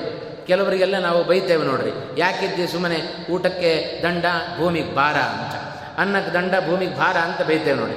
ಭೂಮಿಗೆ ಭಾರ ಆಗೋದು ಯಾವಾಗ ಅಂದರೆ ನಿಷ್ಪ್ರಯೋಜಕರಾದರೆ ನಾಸ್ತಿಕವಾದ ಜೀವನವನ್ನು ಯಾರು ನಡೆಸ್ತಾ ಇದ್ದಾರೆಯೋ ಅವರೆಲ್ಲರೂ ಭೂಮಿಗೆ ಭಾರಭೂತಾರೆ. ಅಂಥವರ ಭಾರವನ್ನು ಭೂದೇವಿಯು ಹೊರೋದಿಲ್ಲ ಅಂತ. ಏನು ಮಾಡ್ತಾಳೆ? ಭಗವಂತ ನಾನಾ ರೂಪದಲ್ಲಿ ಬಂದು ನಮ್ಮನ್ನು ಸಂಹಾರ ಮಾಡ್ತಾನೆ ಅಂತ. ಇಲ್ಲದಂತೆ ಮಾಡಿಬಿಡ್ತಾನೆ. ಇಲ್ಲದಂತೆ ಮಾಡೋದು ಅಂತ ಹೇಳಿದ್ರೆ ನಮ್ಮನ್ನು ಸಾಯಿಸೋದಿಲ್ಲ ಕಲಿಯುಗದಲ್ಲಿ. ಇದ್ದರೂ ಇಲ್ಲದಂತೆ ಮಾಡ್ತಾನೆ, ಬೇಕಾದಕ್ಕಿಂತ ಅದಕ್ಕಿಂತ ಹೋಗಿಬಿಡೋದೇ ದೊಡ್ಡದು ಅಂತ. ಆದರೆ ಕಲಿಯುಗದಲ್ಲಿ ನೇರವಾಗಿ ಅವ ನಮ್ಮೆದುರಿಗೆ ಬರದೆ ಇದ್ದರೂ ಇಲ್ಲದಂತೆ ಮಾಡ್ತಾನೆ. ಯಾವಾಗ ಅಂದರೆ ನಾವು ಭೂಮಿಗೆ ಭಾರವಾದರೆ ಅಂತರ್ಥ. ಆದರೆ ಆ ಕ್ಷಮೆ ಎಂಬ ಗುಣದಲ್ಲಿ ಭೂಮಿಗೆ ಸಮಾನನಾದವ ಅವ ಶ್ರೀರಾಮಚಂದ್ರ. ಪ್ರಜಾ ಸುಖತ್ವೇ ಚಂದ್ರಸ್ಯ ಅಂತ. ಎಷ್ಟು ತಂಪನ್ನು ಕೊಡ್ತಾನೆ ನೋಡ್ರಿ. ಅದೇ ಉರಿಯುವ ಸೂರ್ಯ ಬಂದರೆ ನಮಗೆ ತಾಪ ತಡ್ಕೊಳ್ಳಿಕ್ಕಾಗೋದಿಲ್ಲ. ತಂಪಾದ ಕಿರಣಗಳನ್ನು ಸೂಸುವ ಆ ಹುಣ್ಣಿಮೆಯ ಚಂದ್ರ ಬಂದರೆ ಎಷ್ಟು ಆನಂದ ಪಡ್ತೇವೆ, ಎಷ್ಟು ಮನಸ್ಸಿಗೆ ದೇಹಕ್ಕೆ ಆನಂದ ಆಗುತ್ತೆ. ಅಂಥ ಚಂದ್ರನಂಥ ಗುಣ ನಿನ್ನ ಮಗನಾದ ರಾಮಚಂದ್ರನಲ್ಲಿ ನಾವು ಅದನ್ನು ಕಾಣ್ತಾ ಇದ್ದೇವೆ ಅಂತ. ಪ್ರಜೆಗಳ ಸುಖದಲ್ಲಿ ಶಾಂತನಾಗಿ ಇರುವವ ಅವ ಶ್ರೀರಾಮಚಂದ್ರ. ಬುದ್ಧಿಯ ಬೃಹಸ್ಪತೇ ಸ್ತುಲ್ಯ. ಅವನ ಜ್ಞಾನ ಕೇಳ್ತಿರೋ? ದೇವಗುರುವಾದ ಬೃಹಸ್ಪತಿಗೆ ಸಮಾನನಾದವ ಅಂತ. ಅಂದರೆ ನಾವು ಆಲೋಚನೆ ಮಾಡಬೇಕು. ಯಾಕೆಂದರೆ ಸಿದ್ಧಾಂತವನ್ನು, ಶ್ರೀಮದ್ ಆಚಾರ್ಯರ ತತ್ವವನ್ನು ತಿಳಿದ ನಾವು ಹಾಗೆಯೇ ಪುರಾಣ ಇತಿಹಾಸಗಳನ್ನು ಮೇಲ್ನೋಟಕ್ಕೆ ನೋಡದೆ, ಅದಕ್ಕೆ ಹೇಳಿದ ನಹಿ ದೃಷ್ಟಾಂತೆ ಸರ್ವಸಾಮ್ಯಂ ಅಂತ ಹೇಳ್ತಾರೆ. ದೃಷ್ಟಾಂತ ಕೊಟ್ಟ ಮಾತ್ರಕ್ಕೆ ಇಡೀ ಎಲ್ಲ ದೃಷ್ಟಾಂತದ ಸಾಮ್ಯ ಅದರಲ್ಲಿ ಬಂತು ಅಂತ ಅರ್ಥೈಸಬೇಡ್ರಿ. ಅಂದರೆ ಹೇಳುವುದರ ಅಭಿಪ್ರಾಯ ಏನು? ದೇವಗುರುಗಳಾದ ಬೃಹಸ್ಪತಿಗಳಿಗೆ ಜ್ಞಾನ ಜಾಸ್ತಿ ಅಂತ ಎಲ್ಲರಿಗೂ ಸಿದ್ಧ. ಆ ಜ್ಞಾನ ಜಾಸ್ತಿ ಅಂತ ಹೇಳುವುದಕ್ಕೆ ಹೀಗೆ ಹೇಳಿದ್ದು ವಾಲ್ಮೀಕಿಗಳು ಅಂತ. ಆದರೆ ಆ ಬೃಹಸ್ಪತಿಗಳಿಗೂ ಬೃಹಸ್ಪತಿತ್ವ ತಂದುಕೊಟ್ಟದ್ದು ಇದೇ ರಾಮಚಂದ್ರ ಅಂತ. ಅವರು ಜ್ಞಾನಿಗಳಾದದ್ದು ಹೇಗೆ? ಭಗವಂತ ಒಳಗೆ ಜ್ಞಾನವನ್ನು ತಂದುಕೊಟ್ಟದ್ದಕ್ಕೆ ಅವರಿಗೂ ಜ್ಞಾನ ಬಂತು ಅಂತ. ಹಾಗಾಗಿ ಇಡೀ ಜಗತ್ತಿಗೆ ಜ್ಞಾನವನ್ನು ಪ್ರೇರಿಸುವ ವ್ಯಕ್ತಿ, ಅವರಿಗೆ ಹೋಲಿಕೆ ಮತ್ತೊಬ್ಬರನ್ನು ಕೊಡಲಿಕ್ಕೆ ಸಾಧ್ಯ ಇಲ್ಲ. ಬುದ್ಧಿಯ ಬೃಹಸ್ಪತಿ ಸ್ತುಲ್ಯ ವೀರ್ಯೇ ಸಾಕ್ಷಾತ್ ಶಚೀಪತೇ. ಅವನ ಪರಾಕ್ರಮ ದೇವೇಂದ್ರನಾದ ಆ ದೇವೇಂದ್ರನಿಗೆ ಸಮಾನವಾದ ಪರಾಕ್ರಮ ಅದು ರಾಮನಲ್ಲಿ ಕಾಣ್ತಾ ಇದ್ದೇವೆ ಅಂತ. ಇಂಥ ರಾಮಚಂದ್ರ ಪ್ರಜೆಗಳ ಜೊತೆಗೆ ಚೆನ್ನಾಗಿ ಬೆರೆತಿದ್ದಾನೆ. ಹಾಗಾಗಿ ದಶರಥ, ಇಂಥ ರಾಮನನ್ನು ನೀನು ರಾಜನನ್ನಾಗಿ ಮಾಡ್ತಿ ಅಂತ ಹೇಳಿದರೆ ಯಾರಿಗೆ ತಾನೇ ಆನಂದ ಆಗೋದಿಲ್ಲ? ಇಷ್ಟೆಲ್ಲದರ ಹಿನ್ನೆಲೆಯಲ್ಲಿ ಎಲ್ಲ ತಪಸ್ವಿಗಳು ರಾಮನನ್ನು ಚೆನ್ನಾಗಿ ಕೊಂಡಾಡಿದರು ಅಂತ. ರಾಮನನ್ನು ಸ್ತೋತ್ರ ಮಾಡಿದ್ದು ಯಾಕೆ ಅಂತ ಹೇಳಿದರೆ ಭೂಪಪೃಷ್ಟೈಹಿ ತಾಪಸೈಹಿ ನುತಃ. ಇದು ರಾಘವೇಂದ್ರ ತೀರ್ಥರ ಮಾತು. ಯಾವಾಗ ದಶರಥ ಮಹಾರಾಜ ರಾಮನನ್ನು ರಾಜನನ್ನಾಗಿ ಮಾಡುತ್ತೇನೆ ಅಂತ ತನ್ನ ತೀರ್ಮಾನವನ್ನು ತಿಳಿಸಿ ನಿಮ್ಮದೇನು ಅಭಿಪ್ರಾಯ ಅಂತ ಕೇಳಿದನೋ, ರಾಮನ ಗುಣಗಾನವನ್ನೇ ಮಾಡಲಿಕ್ಕೆ ಶುರು ಮಾಡಿದರು ಎಲ್ಲ ಅಯೋಧ್ಯ ಪಟ್ಟಣದ ಜನತೆ ಅಂತ. ಆದ್ದರಿಂದ ತಾಪಸೈಹಿ ನುತಃ, ಹೀಗೆ ಎಲ್ಲ ತಪಸ್ವಿಗಳಿಂದ ನುತಿಸಲ್ಪಟ್ಟ, ಸ್ತೋತ್ರ ಮಾಡಲ್ಪಟ್ಟ ರಾಮಚಂದ್ರ ಅಂತಂದರು ರಾಯರು ಅಂತ. ಇಷ್ಟು ಮಾತನ್ನು ಹೇಳಿ ತದ್ಗಂ ಹತ್ವಾ ಸುರಾರಿಂ ಪುರಗವುತ ನುತಸ್ತಾಪಸೈರ್ಭೂಪೃಷ್ಟೈ ಒಂದಂಶ ಮುಗಿಸಿದರು. ದಶರಥ ತನ್ನ ಎಲ್ಲ ತೀರ್ಮಾನವನ್ನು ಪ್ರಜೆಗಳ ಮುಂದೆ ಇಟ್ಟ. ಇಂಥ ರಾಮನನ್ನು ವಾಲ್ಮೀಕಿಗಳು ಕೊಂಡಾಡಿದ ಬೇಕಾದಷ್ಟು ಗುಣಗಳನ್ನು ಇದುವರೆಗೂ ನಾವು ಕೇಳಿದ್ದೇವೆ. ಇನ್ನೂ ಅನೇಕ ಸರ್ಗಗಳ ಗಟ್ಟಲೆ ರಾಮನ ಗುಣವನ್ನು ಗಾನ ಮಾಡಿದರು ವಾಲ್ಮೀಕಿಗಳು. ರಾಯರು ಒಂದೆರಡು ಗುಣಗಳನ್ನು, ರಾಮನ ಗುಣಗಳನ್ನು ಚಿಂತನೆ ಮಾಡ್ತಾ ಇದ್ದಾರೆ. ಕಲ್ಯಾಣಾನಂತ ಧರ್ಮ ಅಗುಣಲವರಹಿತ ಪ್ರಾಣಿನಾಂ ಅಂತರಾತ್ಮ ಅಂತ ರಾಮನನ್ನು ಮೂರು ವಿಶೇಷಣಗಳನ್ನು ಕೊಟ್ಟು ರಾಯರು ಸ್ತೋತ್ರ ಮಾಡಿದರು. ವಾಲ್ಮೀಕಿಗಳು ಹತ್ತಾರು ವಿಶೇಷಣಗಳನ್ನು ರಾಮನಿಗೆ ಕೊಟ್ಟು ಹೊಗಳಿರುವಾಗ ನಾನು ಮೂರು ಹೇಳದಿದ್ದರೆ ಹೇಗೆ? ಅದಕ್ಕೋಸ್ಕರ ರಾಯರು ತಮ್ಮ ಗ್ರಂಥದಲ್ಲಿ ಮೂರು ವಿಶೇಷಣಗಳನ್ನು ಕಲ್ಯಾಣಾನಂತ ಧರ್ಮ ಅಂತಂದರು. ಪ್ರಾರಂಭದಲ್ಲಿ, ರಾಮಾಯಣದ ಪ್ರಾರಂಭದಲ್ಲಿ ವಾಲ್ಮೀಕಿಗಳು ನಾರದರನ್ನು ಕೇಳಿದರಲ್ಲ, ಅನಂತ ಗುಣಗಳಿಂದ ಪರಿಪೂರ್ಣನಾದ ಒಬ್ಬ ವ್ಯಕ್ತಿ ಲೋಕದಲ್ಲಿ ಯಾರಿದ್ದಾರೆ ಅಂತ. ಗುಣವಾನ್ ಕಶ್ಚ ವೀರ್ಯವಾನ್, ಗುಣವಂತನಾದ, ಪರಾಕ್ರಮೆಯಾದ, ಸತ್ಯವಂತನಾದ, ಧರ್ಮವಂತನಾದ ವ್ಯಕ್ತಿ ಯಾರಿದ್ದಾರೆ ಜಗತ್ತಿನಲ್ಲಿ ಅಂತ ವಾಲ್ಮೀಕಿಗಳ ಹತ್ತಾರು ಪ್ರಶ್ನೆಗೆ ನಾರದರ ಒಂದು ಉತ್ತರ, ಅವ ಶ್ರೀರಾಮಚಂದ್ರ ಅಂತ. ಭಗವಂತ ಅನಂತ ಕಲ್ಯಾಣ ಗುಣ ಪರಿಪೂರ್ಣ ಅಂತ. ಭಗವಂತನಲ್ಲಿ ಅನಂತ ಗುಣಗಳಿದ್ದಾವೆ. ಲಕ್ಷ್ಮೀದೇವಿಗೆ ನಿರಂತರವಾಗಿ ಗಣನೆ ಮಾಡಲಿಕ್ಕೆ ಸಾಧ್ಯವಿಲ್ಲದಷ್ಟು ಗುಣ ಅದು ಭಗವಂತನಲ್ಲಿದೆ. ಅನಂತ ಗುಣಗಳು ನಮ್ಮಲ್ಲಿಯೂ ಇದ್ದಾವೆ. ಗುಣಗಳು ಎಷ್ಟೋ, ಅವಗುಣಗಳೂ ಇದ್ದಾವೆ, ಗುಣಗಳೂ ಇದ್ದಾವೆ. ಆದರೆ ನಮ್ಮಲ್ಲಿರುವ ಗುಣಗಳು ಶಾಶ್ವತ ಅಲ್ಲ, ಭಗವಂತನಲ್ಲಿರುವ ಗುಣಗಳು ಶಾಶ್ವತವಾದ ಗುಣಗಳು. ಅದನ್ನೇ ಶ್ರೀಮದ್ ಆಚಾರ್ಯರು ಸುಂದರಕಾಂಡದ ವರ್ಣನೆಯನ್ನು ಮಾಡುವಾಗ ರಾಮಾಯ ಶಾಶ್ವತ ಸುವಿಸ್ತೃತ ಷಡ್ಗುಣಾಯ ಅಂತಂದರು. ಭಗವಂತನಲ್ಲಿರುವ ಗುಣಗಳು ಅದು ಶಾಶ್ವತವಾದ ಗುಣಗಳು. ಯಾಕೆ ಅವನಲ್ಲಿರುವ ಗುಣಗಳು ಶಾಶ್ವತ? ಅವ ಶಾಶ್ವತನಾದ್ದರಿಂದ ಅವನಲ್ಲಿರುವ ಗುಣಗಳು ಶಾಶ್ವತ ಅಂತ. ನಾವು ಶಾಶ್ವತ ಅಲ್ಲ, ಇವತ್ತಿದ್ದವರು ಮುಂದಿನ ಕ್ಷಣದಲ್ಲಿ ಇರ್ತೇವೋ ಇಲ್ಲವೋ ಗೊತ್ತಿಲ್ಲ. ಹಾಗಾಗಿ ನಮ್ಮಲ್ಲಿರುವ ಗುಣಗಳು ಶಾಶ್ವತ ಅಲ್ಲ. ಯಾಕೆ ಅಂದರೆ ಇವತ್ತು ಒಬ್ಬನ ಬಗ್ಗೆ ಇರುವ ಒಂದು ಅಭಿಪ್ರಾಯ ನಾಳೆ ದಿವಸ ನಮ್ಮಲ್ಲಿದ್ದು ವ್ಯತ್ಯಾಸ ಆಗಿರುತ್ತೆ. ಇವತ್ತೇನೋ ಕಾರುಣ್ಯ ತೋರಿ ಅವನಿಗೆ ಬಾಪ ನಾಳೆ ದಿವಸ ನಾನು ಹಣವನ್ನು ಕೊಡ್ತೇನೆ ಅಂತ ಹೇಳಿ ಕಳಿಸಿದ ನಾವು ಹೇಳಿದ್ದಾರಲ್ಲ ಅಂತ ಎದುರಿಗೆ ಬಂದು ನಿಂತರೆ ಮಾರನೇ ದಿವಸ ನಾವು ಬೈದು ಕಳಿಸ್ತೇವೆ ಅಂತ. ಎಲ್ಲಿ ಹೋಯಿತು ನಮ್ಮ ಕಾರುಣ್ಯ, ಔದಾರ್ಯ, ನಮ್ಮ ಗುಣಗಳೆಲ್ಲ ಸತ್ತು ಹೋಯಿತು. ಯಾಕೆ? ಯಾವುದು ನಮ್ಮಲ್ಲಿರುವ ಗುಣಗಳು ಶಾಶ್ವತ ಅಲ್ಲ. ಯಾಕೆ ಅಂದರೆ ನಾವು ಶಾಶ್ವತ ಅಲ್ಲ ಅಂತ ಅರ್ಥ. ಆದರೆ ರಾಮನಲ್ಲಿರುವ, ಭಗವಂತನಲ್ಲಿರುವ ಗುಣಗಳು ಅದು ಶಾಶ್ವತವಾದ ಗುಣಗಳು.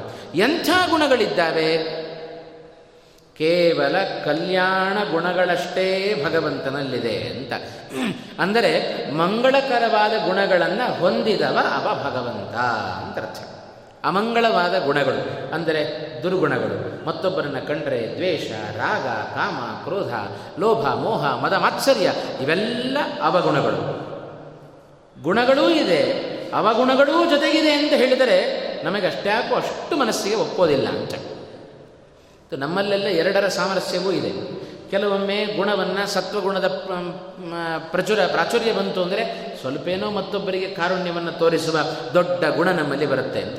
ತಮೋಗುಣ ಜಾಸ್ತಿ ಆಯಿತು ಅಂದರೆ ಅವರನ್ನು, ವೈಷ್ಣವರನ್ನು ನಿಂದನೆ ಮಾಡೋದು, ಮತ್ತೊಬ್ಬರನ್ನು ನಿಂದನೆ ಮಾಡೋದು, ಈ ಗುಣಗಳು ನಮ್ಮಲ್ಲಿ ಜಾಸ್ತಿ ಆಗ್ತವೆ ಅಂತ. ನಮ್ಮಲ್ಲಿ ಎರಡರ ಸಮ್ಮೇಳನ ಇದೆ, ಆದರೆ ಭಗವಂತನಲ್ಲಿ ಅದಿಲ್ಲ. ಎರಡನ್ನೂ ರಾಯರು ಉಲ್ಲೇಖ ಮಾಡಿದರು. ಕಲ್ಯಾಣಾನಂತ ಧರ್ಮ ಅಗುಣ ಲವರಹಿತ ಅಂತಂದರು. ಅವನಲ್ಲಿ ಇರೋದೆಲ್ಲ ಕಲ್ಯಾಣ ಗುಣಗಳೇ, ದುರ್ಗುಣಗಳ ಲವವೂ ಅವನಲ್ಲಿ ಇಲ್ಲ ಅಂತಂದರು. ಇದು ಮಹಾ ವಿಶೇಷ. ಭಗವಂತನಲ್ಲಿ ನಾವು ಕಾಣೋದು ಈ ಎರಡು ಗುಣಗಳ ಚಿಂತನೆಯನ್ನು ಮಾಡಬೇಕು ಅಂತ. ಗುಣಗಳೂ ಇದೆ, ಜೊತೆಗೆ ದೋಷವೂ ಇದೆ, ಅದು ಸರ್ವಥಾ ಚಿಂತನೆ ಮಾಡಬಾರದು ಭಗವಂತನಲ್ಲಿ. ಆ ರೀತಿಯಾದ ಅವ ನಿರ್ದುಷ್ಟನಾದ ವ್ಯಕ್ತಿ. ಅದನ್ನೇ ವೇದವ್ಯಾಸರು ಪ್ರಾರಂಭದ ಬ್ರಹ್ಮಸೂತ್ರಗಳನ್ನು ರಚನೆ ಮಾಡಿ ಶ್ರೀಮದ್ ಆಚಾರ್ಯರ ಭಾಷ್ಯವನ್ನು ನಾವು ಅವಲೋಕನ ಮಾಡಿದಾಗ ಅದರಿಂದ ತಿಳಿಯೋದೇನು? ಅಣುಭಾಷ್ಯವನ್ನು ರಚನೆ ಮಾಡುವಾಗ ಮಂಗಳಾಚರಣೆಯಲ್ಲೇ ಹೇಳಿದೆ, ನಾರಾಯಣಂ ಗುಣೈ ಸರ್ವೈ ಉದೀರ್ಣಂ. ಬ್ರಹ್ಮಸೂತ್ರಗಳ ವೇದವ್ಯಾಸನ ಮೊದಲನೇ ಅಧ್ಯಾಯದ ಪರಿಪೂರ್ಣವಾದ ಸಾರ ಏನಪ್ಪ ಅಂದರೆ, ಸರ್ವೋತ್ತಮನಾದ ಭಗವಂತ ಅನಂತ ಗುಣಗಳಿಂದ ಪರಿಪೂರ್ಣನಾಗಿದ್ದಾನೆ ಅಂತ ಆಯಿತು. ಮೊದಲನೇ ಅಧ್ಯಾಯ ಆಯಿತು. ಎರಡನೇ ಅಧ್ಯಾಯ ಏನು ಹೇಳ್ತಾ ಇದೆ? ನಾರಾಯಣಂ ಗುಣೈ ಸರ್ವೈ ಉದೀರ್ಣಂ ದೋಷವರ್ಜಿತಂ. ಎರಡನೇ ಅಧ್ಯಾಯ ಪರಿಪೂರ್ಣವಾಗಿ ಬ್ರಹ್ಮಸೂತ್ರಗಳು ನಿರೂಪಣೆ ಮಾಡ್ತಾ ಇದೆ. ಗುಣಗಳು ಮಾತ್ರ ಭಗವಂತನಲ್ಲಿ ಇರೋದಲ್ಲ, ದೋಷದ ಲೇಷವೂ ಅವನಲ್ಲಿ ಇಲ್ಲ. ಇದನ್ನು ಅನುಸಂಧಾನ ಮಾಡಬೇಕು. ಎರಡೂ ಸಾಧನೆಗೆ ಬಹಳ ಮುಖ್ಯವಾದದ್ದು. ಕೇವಲ ಭಗವಂತನಲ್ಲಿ ಗುಣಗಳಿದೆ ಅಂತ ಅಷ್ಟೇ ಚಿಂತನೆ ಮಾಡದೆ, ನಿರ್ದುಷ್ಟವಾದ ಗುಣಗಳು ಭಗವಂತನ ಗುಣಗಳು, ಈ ಚಿಂತನೆ ನಮಗೆ ಪರಮ ಮೋಕ್ಷವನ್ನು ಪಡಿಲಿಕ್ಕೆ, ಉತ್ತಮವಾದ ಸ್ಥಾನವನ್ನು ಪಡಿಲಿಕ್ಕೆ ಪ್ರಮುಖವಾದ ಸಾಧನವಾಗುತ್ತೆ. ಆ ಸಾಧನವನ್ನು ರಾಯರು ಸಣ್ಣದಾಗಿ ನಮಗದನ್ನು ತಿಳಿಸಿಕೊಟ್ಟರು. ಕಲ್ಯಾಣಾನಂತ ಧರ್ಮ, ಭಗವಂತ ಅನಂತ ಗುಣ ಪರಿಪೂರ್ಣ. ಅನಂತ ಅಂತ ಯಾಕೆ ಭಗವಂತನಿಗೆ ಹೆಸರು? ನ ವಿದ್ಯತೆ ಅಂತಃ ಯಸ್ಯ ಸಹ ಅನಂತಃ ಅಂತಂದರು. ಯಾರಿಗೆ ಯಾವ ವಿಷಯದಲ್ಲಿಯೂ ಅಂತ್ಯ, ಕೊನೆ ಇಲ್ಲವೋ ಅವನನ್ನು ಅನಂತ ಅನಂತ ಅಂತ ಕರೀತಾರೆ. ಯಾವುದರಲ್ಲಿ ಕೊನೆ ಇಲ್ಲ ಭಗವಂತನಿಗೆ? ಅನಂತ ಗುಣಗಳನ್ನು ಪಡೆದಿದ್ದಾನೆ. ಎಷ್ಟು ಗುಣಗಳು? ನಮ್ಮನ್ನು ಕೇಳಿದರೆ ಅನಂತ ಗುಣಗಳು ಅಂತ ಹೇಳ್ತೀರಿ, ಯಾವುದ್ಯಾವ್ದು ಹೇಳ್ರಿ ಅಂತ ಹೇಳಿದರೆ ನಮಗೆ ಹೇಳಲಿಕ್ಕೆ ಬರೋದೇ ಎರಡು. ಜ್ಞಾನಾನಂದಾದಿ ಗುಣಗಳಿಂದ ಕೂಡಿದವ ಅಂತ ಹೇಳಿಬಿಡುತ್ತೆ. ಆ ಆದಿಪದೇನ ಎಷ್ಟಿದೆಯೋ ಎಲ್ಲವನ್ನೂ ಇಟ್ಕೊಳ್ರಿ ಅಂತ ಅರ್ಥ. ನಮ್ಮ ಬಾಯಲ್ಲಿ ಬರೋದು ಜ್ಞಾನ, ಆನಂದ, ಎರಡೇ ಭಗವಂತನ ಗುಣಗಳನ್ನು ಚಿಂತನೆ ಮಾಡುವ ಯೋಗ್ಯತೆ. ಆ ಗುಣಗಳು ಎಷ್ಟಿದೆ? ಭಗವಂತನಲ್ಲಿ ಅನಂತ ಗುಣಗಳಿದ್ದಾವೆ. ಇರುವ ಒಂದೊಂದು ಗುಣಗಳಿಗೂ ಅನಂತ್ಯ ಇದೆ, ಆದ್ದರಿಂದಲೂ ಅವ ಅನಂತ ಅಂತ ಇದೆ. ನಮ್ಮಲ್ಲಿಯೂ ಜ್ಞಾನ ಇದೆ, ಭಗವಂತ ವಿವೇಕ ಕೊಟ್ಟಿದ್ದಾನೆ, ಜ್ಞಾನ ಕೊಟ್ಟಿದ್ದಾನೆ. ಆ ಜ್ಞಾನಕ್ಕೆ ಒಂದು ಸೀಮೆ ಇದೆ, ಎಲ್ಲೇ ಮಿತಿ ನಮ್ಮ ಜ್ಞಾನಕ್ಕೆ ಇದೆ. ಆದರೆ ಭಗವಂತನ ಜ್ಞಾನಕ್ಕೆ ಒಂದು ಮಿತಿ ಇಲ್ಲ ಅಂತ. ನಮಗೆ ಈ ಗೋಡೆಯಿಂದ ಆಚೆ ಏನು ನಡೀತಾ ಇದೆ ನಮಗೆ ಗೊತ್ತಾಗೋದಿಲ್ಲ. ಯಾಕೆ ಅಂದರೆ ತಿಳಿದುಕೊಳ್ಳುವಷ್ಟು ಜ್ಞಾನ ನಮಗಿಲ್ಲ. ಹಿಂದೆ ಏನಾಗಿದ್ದೇವೋ ಗೊತ್ತಿಲ್ಲ, ಮುಂದೆ ಏನಾಗ್ತೇವೆ ಗೊತ್ತಿಲ್ಲ. ಇದು ನಮ್ಮ ಜ್ಞಾನದ ಸ್ವರೂಪ.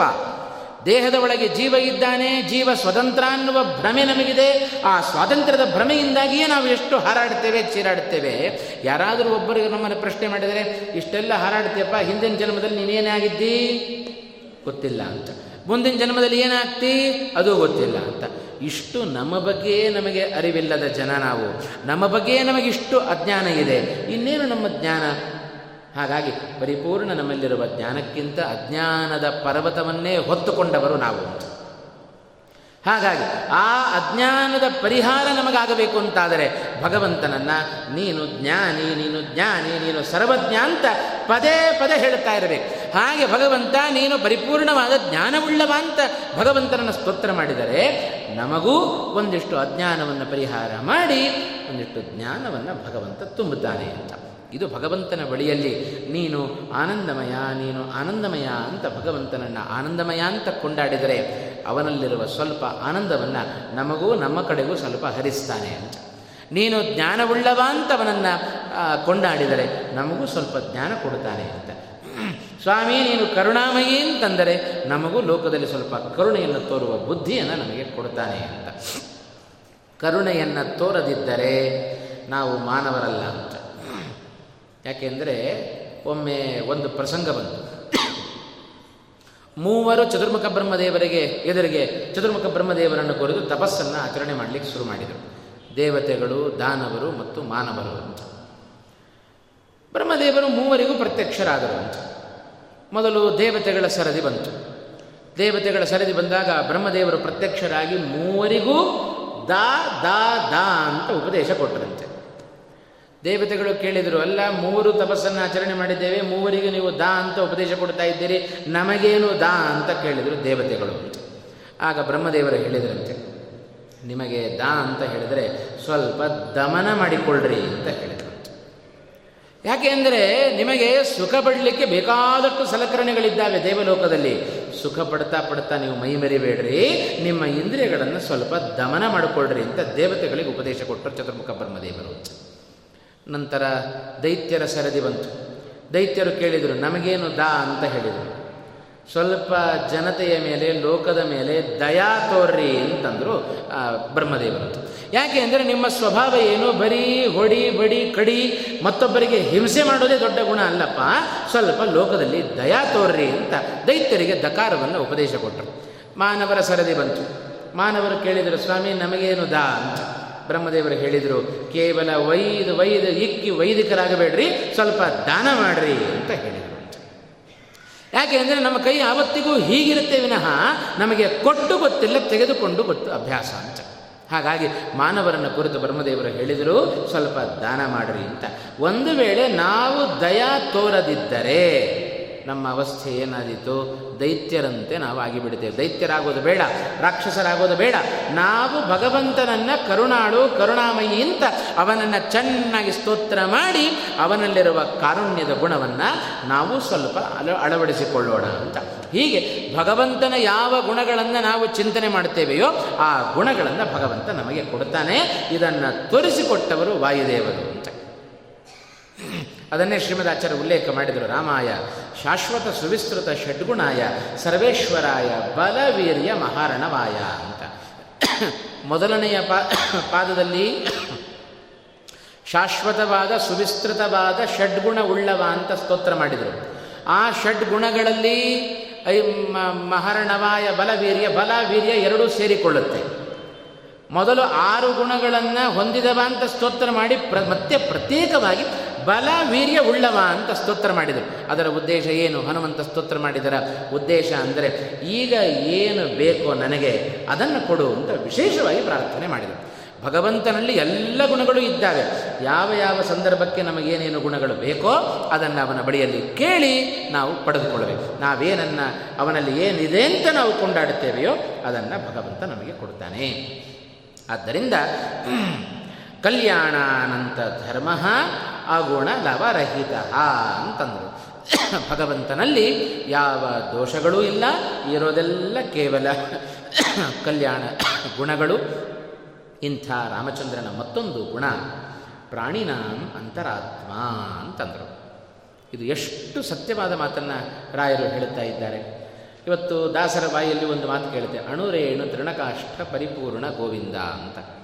ಭಗವಂತನಿಲ್ಲದ ಸ್ಥಳ ಎಲ್ಲಿಯೂ ಇಲ್ಲ, ಆದ್ದರಿಂದಲೇ ಅವನನ್ನು ವಿಷ್ಣು ಅಂತ ಕರೀತೇವೆ. ವಿಷ್ಣು ಶಬ್ದದ ಅರ್ಥ ಏನು? ಸರ್ವತ್ರ ವ್ಯಾಪ್ತ ಅಂತ ಅರ್ಥ. ಎಲ್ಲಿ ವ್ಯಾಪ್ತನಾಗಿದ್ದಾನೆ? ಅಣುವಿನ ಒಳಗೆ ಅಣುವಾಗಿ, ಮಹತ್ತಿಗಿಂತಲೂ ಮಹತ್ತನಾಗಿ ಎಲ್ಲ ಜಗತ್ತಿನಲ್ಲಿ ವ್ಯಾಪಿಸಿಕೊಂಡಿದ್ದಾನೆ ಅವ ಭಗವಂತ ಅಂತ. ಆದರೆ ನಮಗೆಲ್ಲೂ ಕಾಣಿಸೋದಿಲ್ಲ ಅಂತ. ನಮ್ಮಂಥವರಿಗೆ ಕಾಣುವ ವ್ಯಕ್ತಿ ಅವ ಅಲ್ಲ. ಅದೇ ಕನಕದಾಸರಿಗೆ ಕಣ್ಣಲ್ಲ ಭಗವಂತ. ವ್ಯಾಸರಾಜರು ಹೇಳಿದರು, ಬಾಳೆಹಣ್ಣಿನ ಪ್ರಸಂಗ ನಮಗೆಲ್ಲ ಗೊತ್ತೇ ಇದೆ. ವಾಪಸ್ ತೆಗೆದುಕೊಂಡು ಬಂದರು ಕನಕದಾಸರು. ಯಾಕೆ ತಿನ್ನಲಿಲ್ಲ ಅಂತ ಕೇಳಿದಾಗ ಕನಕರ ಬಾಯಿಂದ ಬಂದ ಮಾತು, ನನಗೆಲ್ಲೂ ಭಗವಂತನಿಲ್ಲದ ಸ್ಥಳವೇ ಕಾಣಲಿಲ್ಲ ಅಂತಂದರು. ಇದು ಎಲ್ಲ ಕಡೆಯೂ ಕೂಡ ಭಗವಂತನನ್ನು ಕಾಣುವ ಯೋಗ್ಯತೆ, ಅದು ಉತ್ತಮರ ಯೋಗ್ಯತೆಯೇ ಹೊರತು ನಮ್ಮಂಥವರು ಎಲ್ಲಿ ಕಾಣಬೇಕು? ಅದಕ್ಕೆ ಒಂದು ಮಾತಿದೆ, ಅಗ್ನೌ ಕ್ರಿಯಾವತಾಂ ವಿಷ್ಣು ಯೋಗಿನಾಂ ಹೃದಯೇ ಹರಿಹಿ ಪ್ರತಿಮಾಸು ಅಪ್ರಬುದ್ಧಾನಾಂ ಸರ್ವತ್ರ ವಿದಿತಾತ್ಮನಾಂ ಅಂತ. ಒಬ್ಬೊಬ್ಬರು ಒಂದೊಂದು ಕಡೆಯಲ್ಲಿ ಭಗವಂತನನ್ನು ಕಾಣ್ತಾರೆ. ಅಗ್ನೌ ಕ್ರಿಯಾವತಾಂ ವಿಷ್ಣು, ನಿರಂತರ ಅಗ್ನಿ ಕಾರ್ಯದಲ್ಲಿ ತೊಡಗುವವ ಅಗ್ನಿಯಲ್ಲಿಯೇ ಭಗವಂತನನ್ನು ಕಂಡು ಅಲ್ಲಿ ಆರಾಧನೆ ಮಾಡ್ತಾನೆ. ಯೋಗಿನಾಂ ಹೃದಯೇ ಹರಿಹಿ, ಯೋಗಿಗಳಿಗೆ ಭಗವಂತ ಎಲ್ಲಿದ್ದಾನೆ? ಅವರ ಹೃದಯದಲ್ಲಿದ್ದಾನೆ. ಕಣ್ಣು ಮುಚ್ಚಿ ಹೃದಯದ ಒಳಗಿರುವ ಭಗವಂತನನ್ನು ಕಾಣುವ ಪ್ರಯತ್ನ ಯೋಗಿಗಳು ಮಾಡಬೇಕು. ಅಪ್ರಬುದ್ಧರು ಏನು ಮಾಡಬೇಕು? ಪ್ರತಿಮಾಸು ಅಂತಂದರು. ನಮಗೆ ನಮ್ಮ ಬಗ್ಗೆಯೂ ಸರಿಯಾದ ಜ್ಞಾನ ಇಲ್ಲ, ಹರಿವಾಯುಗಳ ಬಗ್ಗೆಯೂ ಸರಿಯಾದ ಜ್ಞಾನ ಇಲ್ಲ. ಹಾಗಾಗಿ ಅಪ್ರಬುದ್ಧರಾದ ಅಜ್ಞಾನಿಗಳಾದ ನಾವು ಎಲ್ಲ ಕಡೆಯೂ ಕೂಡ ಭಗವಂತನನ್ನು ಕಾಣುವ ಯೋಗ್ಯತೆ ಹೊಂದಿದವರಲ್ಲ. ಹಾಗಾಗಿ ಏನು ಮಾಡ್ತೇವೆ? ಪ್ರತಿಮೆಗಳಲ್ಲಿಯೇ ನಾವು ಭಗವಂತನನ್ನು ಕಾಣ್ತೇವೆ. ಇದು ಕಂಡಲ್ಲಿ ನಾವು ರಸ್ತೆಯಲ್ಲಿ ಹೋಗುವಾಗ ಕಾಣುವ ವಸ್ತುಗಳಿಗೆಲ್ಲ ನಾವು ನಮಸ್ಕರಿಸೋದಿಲ್ಲ. ರಸ್ತೆಯಿಂದ ಒಳಗಡೆ ಬಂದು ಇಲ್ಲಿ ಕಾಣುವ ಮೂರ್ತಿಗಳ ಒಳಗೆ ಭಗವಂತನನ್ನು ಕಂಡೇ ನಾವು ನಮಸ್ಕರಿಸ್ತೇವೆ ಅಂತ. ಯಾಕೆಂದರೆ ಅಂಥ ಯೋಗ್ಯತೆ ನಮ್ಮ ಯೋಗ್ಯತೆ. ಸರ್ವತ್ರ ವಿದಿತಾತ್ಮನಾಂ, ಸರ್ವಜ್ಞರಿಗೆ ಹಾಗಲ್ಲ, ಎಲ್ಲ ಕಡೆಯೂ ಕೂಡ ಭಗವಂತನನ್ನು ಕಾಣುವ ಯೋಗ್ಯತೆ ಅದು ಸರ್ವಜ್ಞರಾದ ಜೀವೋತ್ತಮರಾದ ವಾಯುದೇವರಿಗಿರುವ ಯೋಗ್ಯತೆ ಅಂತ. ಅದೇ ವಾಯುದೇವರು ತೋರಿಸಿಕೊಟ್ಟರು ತಮ್ಮ ಮೂರನೇ ಅವತಾರದಲ್ಲಿ ವಾಸುದೇವನಾಗಿ ಮನೆಯನ್ನು ಬಿಟ್ಟು ಹೊರಡುವಾಗ ಎಲ್ಲ ವಸ್ತುಗಳಿಗೂ ನಮಸ್ಕಾರ ಮಾಡಿದರು. ಕೇಳಿದರು ಮದ್ದಿಗೆ ಬಿಟ್ಟರು, ಯಾಕಪ್ಪ ವಾಸುದೇವ ನಮಸ್ಕಾರ ಮಾಡ್ತಾ ಇದ್ದಿ ಅಂತ. ವಾಸುದೇವ ಉತ್ತರ ಕೊಟ್ಟ, ಬ್ರುವನ್ ಸ್ವವಸ್ತು ಪ್ರಣತಿಂ ವ್ಯಧಾಮಿತಿ, ಪ್ರತಿಯೊಂದು ವಸ್ತುಗಳಿಗೂ ನನಗೆ ಪ್ರೀತಿಯಾದ ವಸ್ತು ಕಾಣಿಸ್ತಾ ಇದೆ, ಅದಕ್ಕೋಸ್ಕರ ನಾನು ನಮಸ್ಕಾರ ಮಾಡುತ್ತೇನೆ ಅಂತ. ವಾಸುದೇವನಿಗೆ ಪ್ರಿಯವಾದ ವಸ್ತು ಅಂದರೆ ಅದು ಭಗವಂತನೇ ಹೊರತು ಮತ್ಯಾವುದೂ ಅಲ್ಲ ಅಂತ. ಹಾಗಾಗಿ ಎಲ್ಲ ಕಡೆಯೂ ಕೂಡ ಭಗವಂತನನ್ನು ಕಾಣುವ ಯೋಗ್ಯತೆ ಅದು ಸರ್ವಜ್ಞರಾದ ಜೀವೋತ್ತಮರಾದ ವಾಯುದೇವರ ಯೋಗ್ಯತೆ. ಇಂಥ ವಾಯುದೇವರ ಜೊತೆಗೆ ಭಗವಂತ ಎಲ್ಲ ಜೀವರಾಶಿಗಳ ದೇಹದ ಒಳಗೆ ಅವ ಪ್ರವೇಶವನ್ನು ಮಾಡುತ್ತಾನೆ ಅಂತ. ಅದಕ್ಕೆ ಭಗವಂತನಿಗೆ ಒಂದು ಹೆಸರಿದೆ, ಪರಿಸರ ಪದ್ಧತಿ ಅಂತ ಭಗವಂತನಿಗೆ ಕರೀತಾರೆ. ಯಾಕೆಂದರೆ ಪರಿಸರ ಪ್ರಾಣ ಪದ್ಧತಿ ಮಾರ್ಗ ಯಸ್ಯ ಸಹ ಪರಿಸರ ಪದ್ಧತಿ ಅಂತ. ಅಂದರೆ ಪ್ರಾಣದೇವರೇ ಮಾರ್ಗ ಯಾರಿಗೋ ಅವನನ್ನು ಪರಿಸರ ಪದ್ಧತಿ ಅಂತ ಕರೆದರು. ಯಾರಿಗೆ ಪ್ರಾಣದೇವರು ಮಾರ್ಗ? ಭಗವಂತನಿಗೆ ಪ್ರಾಣದೇವರು ಮಾರ್ಗ. ಪ್ರಾಣದೇವರು ತೋರಿಸಿದ ಹಾದಿಯಲ್ಲಿ ಭಗವಂತ ನಡೆದು ಬರ್ತಾನೆ ಅಂತ.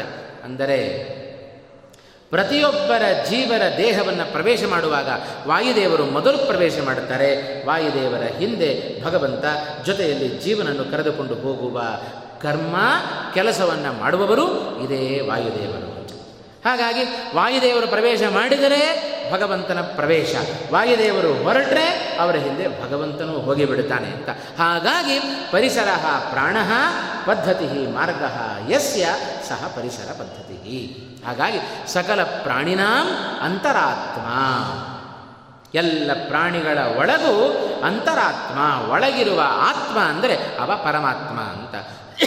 ದೇಹದ ಒಳಗೆ ಆತ್ಮರು ಇಬ್ಬರಿದ್ದಾರೆ, ಒಬ್ಬರಲ್ಲ, ಒಬ್ಬ ಜೀವಾತ್ಮ ಮತ್ತೊಬ್ಬ ಪರಮಾತ್ಮ ಅಂತ. ಆತ್ಮ ಅಂತ ಹೇಳಿದರೆ ಜೀವನನ್ನು ಯಾಕೆ ತಗೊಳ್ಬಾರದು? ಪ್ರಾಣಿನಾಂ ಅಂತರಾತ್ಮ, ಎಲ್ಲ ದೇಹದ ಒಳಗೂ ಒಬ್ಬೊಬ್ಬ ಜೀವ ಇದ್ದಾನಲ್ವೋ ಅವನನ್ನು ಆತ್ಮ ಅಂತ, ಆತ್ಮ ಎಂಬ ಶಬ್ದದಿಂದ ಜೀವನನ್ನು ಇಟ್ಕೊಳ್ಳೋಣ, ಭಗವಂತನನ್ನು ಯಾಕೆ ಇಟ್ಕೊಳ್ಬೇಕು? ಪ್ರಶ್ನೆ ಬಂದರೆ ಆತ್ಮ ಅಂದರೆ ಇಬ್ಬರಿದ್ದಾರೆ, ಹೌದು. ಆದರೆ ಆ ಆತ್ಮರಲ್ಲಿಯೂ ಸ್ವಲ್ಪ ವಿಶೇಷ ಇದೆ. ಒಬ್ಬ ಸ್ವತಂತ್ರನಾದ ಆತ್ಮ, ಮತ್ತೊಬ್ಬ ಪರಾಧೀನನಾದ ಆತ್ಮ ಅಂತ. ಹಾಗಾದರೆ ಅಷ್ಟೇ ಅಲ್ಲ, ದೇಹದ ಒಳಗೆ ಇನ್ನೂ ಬೇಕಾದಷ್ಟು ಜನರಿದ್ದಾರೆ, ಅನೇಕ ಜನ ತತ್ವಾಭಿಮಾನಿ ದೇವತೆಗಳು ಇದ್ದಾರೆ. ನಾವು ತಿಳಿಯೋದಾದರೆ ಯಾರ ಬಗ್ಗೆ ತಿಳಿಬೇಕು? ಪರಮಾತ್ಮನ ಬಗ್ಗೆ. ಇರುವವರು ಇಬ್ಬರು, ಒಬ್ಬ ಪರಮಾತ್ಮ ಮತ್ತೊಬ್ಬ ಜೀವಾತ್ಮ ಅಂತ. ಈ ಎರಡು ಆತ್ಮರ ಬಗ್ಗೆ ನಮಗೆ ಅರಿವಿದ್ದರೆ ಸಾಕು ಅಂತ. ಪರಮಾತ್ಮ ಅಂದರೆ ಏನು? ಸ್ವತಂತ್ರನಾದ, ಆನಂದಮಯನಾದ, ಸಕಲ ಗುಣ ಪರಿಪೂರ್ಣನಾದ, ನಿರ್ದುಷ್ಟನಾದ ವ್ಯಕ್ತಿ ಅವ ಭಗವಂತ. ಅವನೇ ಸ್ವತಂತ್ರನಾದ ಆತ್ಮ. ಆ ಸ್ವತಂತ್ರನಾದ ಆತ್ಮನ ಅಧೀನಕ್ಕೆ ಒಳಪಟ್ಟವ ಅವ ಜೀವಾತ್ಮ ಅಂತಂದರು. ಹಾಗಾಗಿ ಸಕಲ ಪ್ರಾಣಿನಾಂ ಅಂತರಾತ್ಮ. ರಾಯರು ಈ ಶಬ್ದವನ್ನು ಬಳಸಬೇಕಾದರೆ ಅವರ ಆಂತರ್ಯದಲ್ಲಿ ಮತ್ತೊಂದು ಭಗವಂತನ ಗುಣವನ್ನು ತಿಳಿಸುವ ಅಭಿಪ್ರಾಯ ಇತ್ತೋ ಏನೋ ಅಂತ ನಾವು ಭಾವಿಸಬೇಕು. ಯಾಕೆ ಈ ಮಾತನ್ನು ರಾಘವೇಂದ್ರ ತೀರ್ಥರು ಹೇಳಿದರು ಅಂತ ಹೇಳಿದರೆ, ಇವತ್ತು ಭಗವಂತ ಇಲ್ಲದಿದ್ದರೆ ಮತ್ತೊಂದು ಮಾತನ್ನು ಕೇಳುತ್ತೇವಲ್ಲ, ತೇನ ವಿನ ತೃಣಮಪಿ ನಚಲತಿ. ಜಗತ್ತಿನಲ್ಲಿ ಒಂದು ಸಣ್ಣ ಹುಲ್ಲು ಗಡ್ಡಿ ಅಲ್ಲಾಡಬೇಕು ಅಂದರೂ ಭಗವಂತನ ಇಚ್ಛೆ ಇದ್ದರೆ ಮಾತ್ರ ಸಾಧ್ಯವೇ ಹೊರತು ಜಗತ್ತಿನಲ್ಲಿ, ಅಂದರೆ ಅದರ ಅಭಿಪ್ರಾಯ ಯಾವ ಸಣ್ಣದಿರಲಿ ದೊಡ್ಡದಿರಲಿ ಏನೇ ಒಂದು ವ್ಯಾಪಾರ ಜಗತ್ತಿನಲ್ಲಿ ಆಗಬೇಕು ಅಂತಾದರೆ ಅದು ಭಗವಂತನ ಇಚ್ಛೆ ಬೇಕೇ ಬೇಕು ಅಂತ. ಹಾಗಾಗಿ ಸಕಲ ಪ್ರಾಣಿನಾಂ ಅಂತರಾತ್ಮ, ಎಲ್ಲ ಪ್ರಾಣಿಗಳ ಒಳಗೂ ಇರುವವ ಭಗವಂತ ರಾಮಚಂದ್ರ ಅಂತ ಯಾಕೆ ರಾಯರು ಸ್ತೋತ್ರ ಮಾಡಿದರು ಅಂತ ಹೇಳಿದರೆ, ಕೆಲಸ ಮಾಡೋದು ಯಾರು? ಇಂದ್ರಿಯಾಭಿಮಾನಿ ದೇವತೆಗಳು ಅಂತ. ಕಣ್ಣು ಇವತ್ತು ನೋಡುತ್ತೆ ಅಂದರೆ ಕಣ್ಣಿನ ಅಭಿಮಾನಿಯಾದ ದೇವತೆ ಒಳಗಡೆ ನಿಂತು ಕೆಲಸ ಮಾಡ್ತಾ ಇದ್ದಾನೆ ಅಂತ. ಇವತ್ತು ಮನೆಯಿಂದ ಕಾಲುಗಳು ನಮ್ಮನ್ನು ಇಲ್ಲಿಯವರೆಗೆ ಕರ್ಕೊಂಡು ಬಂದಿದ್ದಾವೆ ಅಂತ ಹೇಳಿದರೆ ಪಾದಾಭಿಮಾನಿಯಾದ ಜಯಂತ ಕೆಲಸವನ್ನು ಮಾಡಿದ್ದಾನೆ ಅಂತ ಅರ್ಥ. ಹಾಗೆ ನಮ್ಮಲ್ಲಿರುವ ಒಂದೊಂದು ಇಂದ್ರಿಯಗಳಿಗೂ ಒಬ್ಬೊಬ್ಬ ಅಭಿಮಾನಿ ದೇವತೆಗಳಿದ್ದಾರೆ. ಅವರು ಕೆಲಸವನ್ನು ಮಾಡೋದು, ಅವರು ಸ್ವತಂತ್ರರೋ? ಅವರು ಸ್ವತಂತ್ರರಲ್ಲ. ಈ ದೇಹದ ಒಳಗಿರುವ ಜೀವ ತಾನು ತನ್ನ ಜಡವಾದ ಕಣ್ಣುಗಳಿಂದ ನೋಡಬೇಕು ಅಂದರೆ ಆ ಜಡವಾದ ಕಣ್ಣುಗಳಿಗೆ ಚೈತನ್ಯವನ್ನು ತಂದುಕೊಟ್ಟವರು ತತ್ವಾಭಿಮಾನಿ ದೇವತೆಗಳು. ಅವರು ಒಳಗೆ ನಿಂತು ನೋಡಿದ್ದಕ್ಕೆ ನಾವು ನೋಡಿದ್ದೇವೆ, ಒಳಗಡೆ ನಿಂತು ನುಡಿದದ್ದಕ್ಕೆ ನಾವು ನುಡಿದಿದ್ದೇವೆ, ಒಳಗಡೆ ನಿಂತು ನಡೆದದ್ದಕ್ಕೆ ನಾವು ನಡೆದಿದ್ದೇವೆ. ಹಾಗಾಗಿ ನಮ್ಮ ನಡೆ, ನುಡಿ, ನೋಡುವಿಕೆ ಎಲ್ಲವೂ ತತ್ವಾಭಿಮಾನಿ ದೇವತೆಗಳಿಂದ ಆಗೋದೇ ವಿನಃ ನಾವು ಸ್ವತಂತ್ರರಲ್ಲ. ಅಂದರೆ ಜೀವರು ಸ್ವತಂತ್ರರಲ್ಲ. ಹಾಗಾದರೆ ತತ್ವಾಭಿಮಾನಿ ದೇವತೆಗಳನ್ನು ನಾವು ಸ್ತೋತ್ರ ಮಾಡೋಣ, ಸಾಕಲ್ಲ? ಆ ತತ್ವಾಭಿಮಾನಿಗಳು ದೇವತೆಗಳು ನಮ್ಮಂತೆಯೇ ಅವರು ಅಸ್ವತಂತ್ರರು ಅಂತ. ಅವರಿಗೆ ಪ್ರೇರಣೆಯನ್ನು ಕೊಡುವವರು ಯಾರು? ಒಳಗಡೆ ನಿಂತ ಜೀವೋತ್ತಮರಾದ ವಾಯುದೇವರು ಪ್ರೇರಣೆಯನ್ನು ಮಾಡಿದರೆ ಎಲ್ಲ ತತ್ವಾಭಿಮಾನಿಗಳ ಕೆಲಸ, ಇಲ್ಲದೆ ಹೋದರೆ ಅವರೂ ಕೆಲಸ ಮಾಡೋದಿಲ್ಲ ಅಂತ.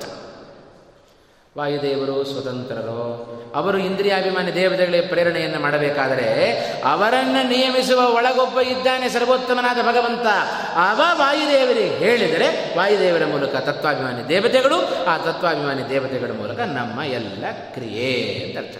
ಹಾಗಾದರೆ ನಾವು ನಿರಂತರ ಬೆಳಗ್ಗೆ ಎದ್ದಾಗಿನಿಂದ ರಾತ್ರಿ ಕಣ್ಣು ಮುಚ್ಚುವವರೆಗೂ ಕಣ್ಣು ನಿರಂತರ ಕೆಲಸ ಮಾಡುತ್ತೆ, ಬಾಯಿ ಪಟಪಟ ಅಂತ ಮಾತನಾಡ್ತಾ ಇರುತ್ತೆ.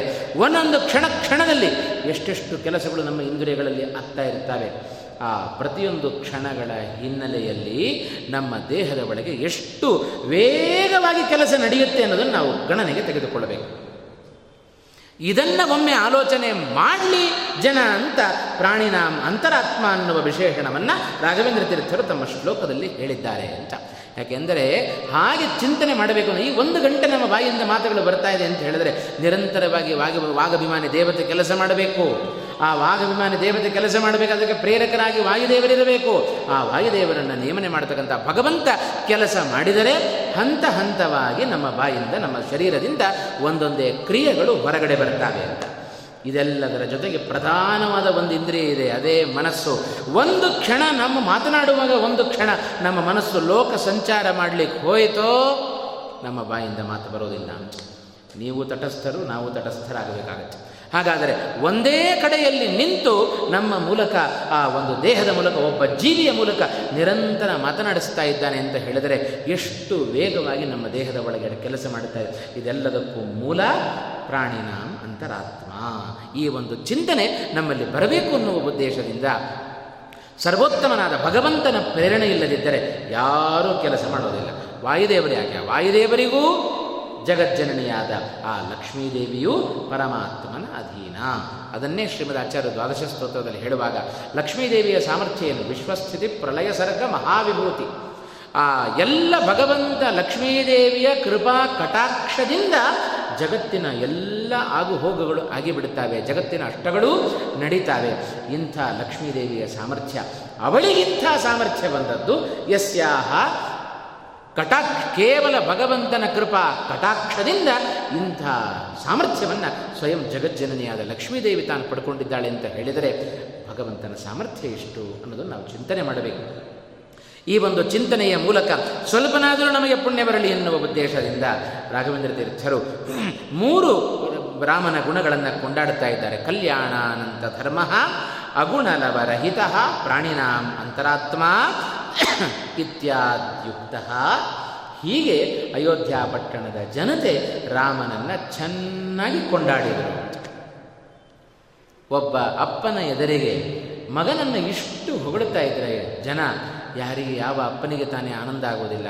ದಶರಥನಿಗೆ ಒಳಗಡೆಯಿಂದ ಆನಂದ ಸಾಗರ ಉಕ್ಕಿ ಬರ್ತಾ ಇದೆ, ಮೇಲ್ಗಡೆ ತೋರಿಸ್ತಾ ಇಲ್ಲ. ಯಾಕೆ? ಜನಗಳ ಅಭಿಪ್ರಾಯ ಹೇಗಿದೆ ನನ್ನ ಮಗನ ಬಗ್ಗೆ ತಿಳಿಲಿ, ನನಗೂ ಗೊತ್ತಾಗಬೇಕು, ಜಗತ್ತಿಗೂ ಗೊತ್ತಾಗಬೇಕು. ಈ ಒಂದು ಉದ್ದೇಶವನ್ನು ಇಟ್ಟುಕೊಂಡು ದಶರಥ ಇಂಥ ಮಾತುಗಳನ್ನು ಆಡಿದ. ರಾಯರು ಇಷ್ಟು ಅಂಶಗಳನ್ನು ತಾವು ಸಂಗ್ರಹ ಮಾಡಿದರು. ಅಭಿಷೇಕದ ವಿಷಯದಲ್ಲಿ ಭೂಪಪೃಷ್ಟೈ ತಾಪಸೈ ನುತಃ ಕಲ್ಯಾಣಾನಂತ ಧರ್ಮ ಅಗುಣಲವರಹಿತ ಪ್ರಾಣಿನಾಮಂತರಾತ್ಮ ಇತ್ಯಾದ್ಯುಕ್ತ.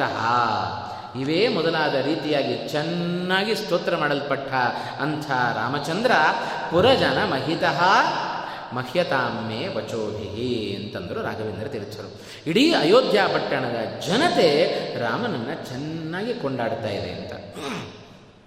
ಎಲ್ಲರಿಗೂ ಬಹಳ ಬೇಕಾದ ವ್ಯಕ್ತಿ ಅವ ಶ್ರೀರಾಮಚಂದ್ರ ಆಗಿದ್ದ. ಇಂಥ ಶ್ರೀರಾಮಚಂದ್ರ, ಜಗಜ್ಜನಕನಾದ ಶ್ರೀರಾಮಚಂದ್ರ ನನ್ನ ಮಾತುಗಳಿಂದ ಪೂಜಿಸಲ್ಪಡಲಿ ಅಂತಂದರು ರಾಘವೇಂದ್ರ ತೀರ್ಥರು. ಎಷ್ಟು ಜ್ಞಾನ ಇದೆ ರಾಯರಲ್ಲಿ, ಆದರೆ ತುಂಬಿದ ಕೂಡ ತುಳುಕಲ್ಲ ಅಂತಂದ ಹಾಗೆ ಎಂದೂ ಅವಿನಯವನ್ನು ತೋರಿಕೊಂಡವರಲ್ಲ ರಾಘವೇಂದ್ರ ತೀರ್ಥರು ಅಂತ. ಯಾಕೆಂದರೆ ವಿನಯೋಹಿ ಭೂಷಯತಿ ಸರ್ವರಸಂ ಅಂತ ಹೇಳ್ತಾರೆ. ಇಡೀ ನಮಗೆ ಅದು ಒಂದು ಮಾತು ಬಂತು. ರಾಮಚಂದ್ರ ನಿರಂತರವಾಗಿ ಅವನ ಗುಣ, ಅವನ ವಿದ್ಯೆ ಇವೆಲ್ಲವೂ ಇದೆ. ಇದೆಲ್ಲದರ ಜೊತೆಗೆ ಇದೆಲ್ಲದಕ್ಕೂ ಭೂಷಣ ಬಂದದ್ದು ಯಾವಾಗ ಗೊತ್ತೋ? ರಾಮ ತನ್ನಲ್ಲಿ ವಿನಯವನ್ನು ಜೋಡಿಸಿಕೊಂಡ. ಅವನ ರೂಪದ ಜೊತೆಗೆ ರೂಪ ಇದ್ದರೆ, ರೂಪ ಚೆನ್ನಾಗಿ ನೋಡ್ಲಿಕ್ಕೆ ಚೆನ್ನಾಗಿರ್ತಾರೆ, ಅವರಲ್ಲಿ ವಿನಯ ಇಲ್ಲ ಅಂತಾದರೆ ಅವನ ರೂಪಕ್ಕೊಂದು ಬೆಲೆಯೇ ಇಲ್ಲ. ದೊಡ್ಡ ಶ್ರೀಮಂತ, ಆಜನ್ಮ ಪರ್ಯಂತವಾಗಿ ತಿಂದು ತೇಗಿದರೂ ಅವನಿಗೆ ಶ್ರೀಮಂತಿಕೆ ಕರಗೋದಿಲ್ಲ. ಆದರೆ ಅವನಲ್ಲಿ ವಿನಯ ಇಲ್ಲ, ದರ್ಪ, ಅಹಂಕಾರದ ಶ್ರೀಮಂತಿಕೆಯ ಮದ ಇತ್ತು ಅಂದರೆ ಶ್ರೀಮಂತಿಕೆಗೆ ಶೋಭೆ ಇಲ್ಲ. ಯಾರಿಗೆ ಬೇಕು ನಿನ್ನ ದಾನ ಧರ್ಮ? ಇವತ್ತು ಅನೇಕ ಜನ ಶ್ರೀಮಂತರು ದಾನ ಮಾಡೋದನ್ನು ಕಂಡಿದ್ದೇವೆ. ದಾನ ತೆಗೆದುಕೊಳ್ಳುವವರ ಪರಿಚಯವೇ ಇಲ್ಲದಂತೆ ದಾನವನ್ನು ಕೊಡೋದಲ್ಲ, ದಾನವನ್ನು ಒಗೆಯೋದು ಅಂತ. ಎಲ್ಲೋ ನೋಡೋದು, ಎಲ್ಲೋ ಅಭಿಪ್ರಾಯ, ಎಲ್ಲೋ ಭಾವನೆ, ಎಲ್ಲೋ ವಿಶ್ವಾಸ, ಎಲ್ಲೋ ಗಮನ, ಹೀಗೆ ದಾನ ಧರ್ಮಾದಿಗಳನ್ನು ಮಾಡಿ ತಮ್ಮ ಶ್ರೀಮಂತಿಕೆಯನ್ನು ತೋರಿಸಿಕೊಂಡರೆ ಆ ದಾನಕ್ಕೆ ಮಹತ್ವ ಇಲ್ಲ.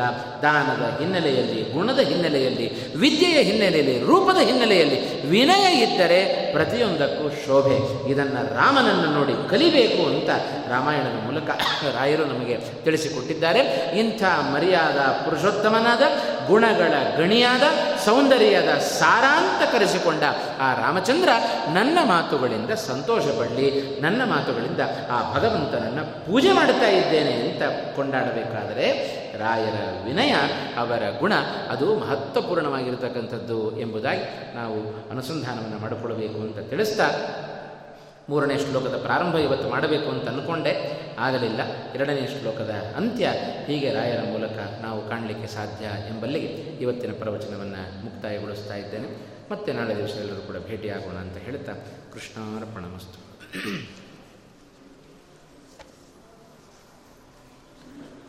ಹರೇ ಶ್ರೀನಿವಾಸ.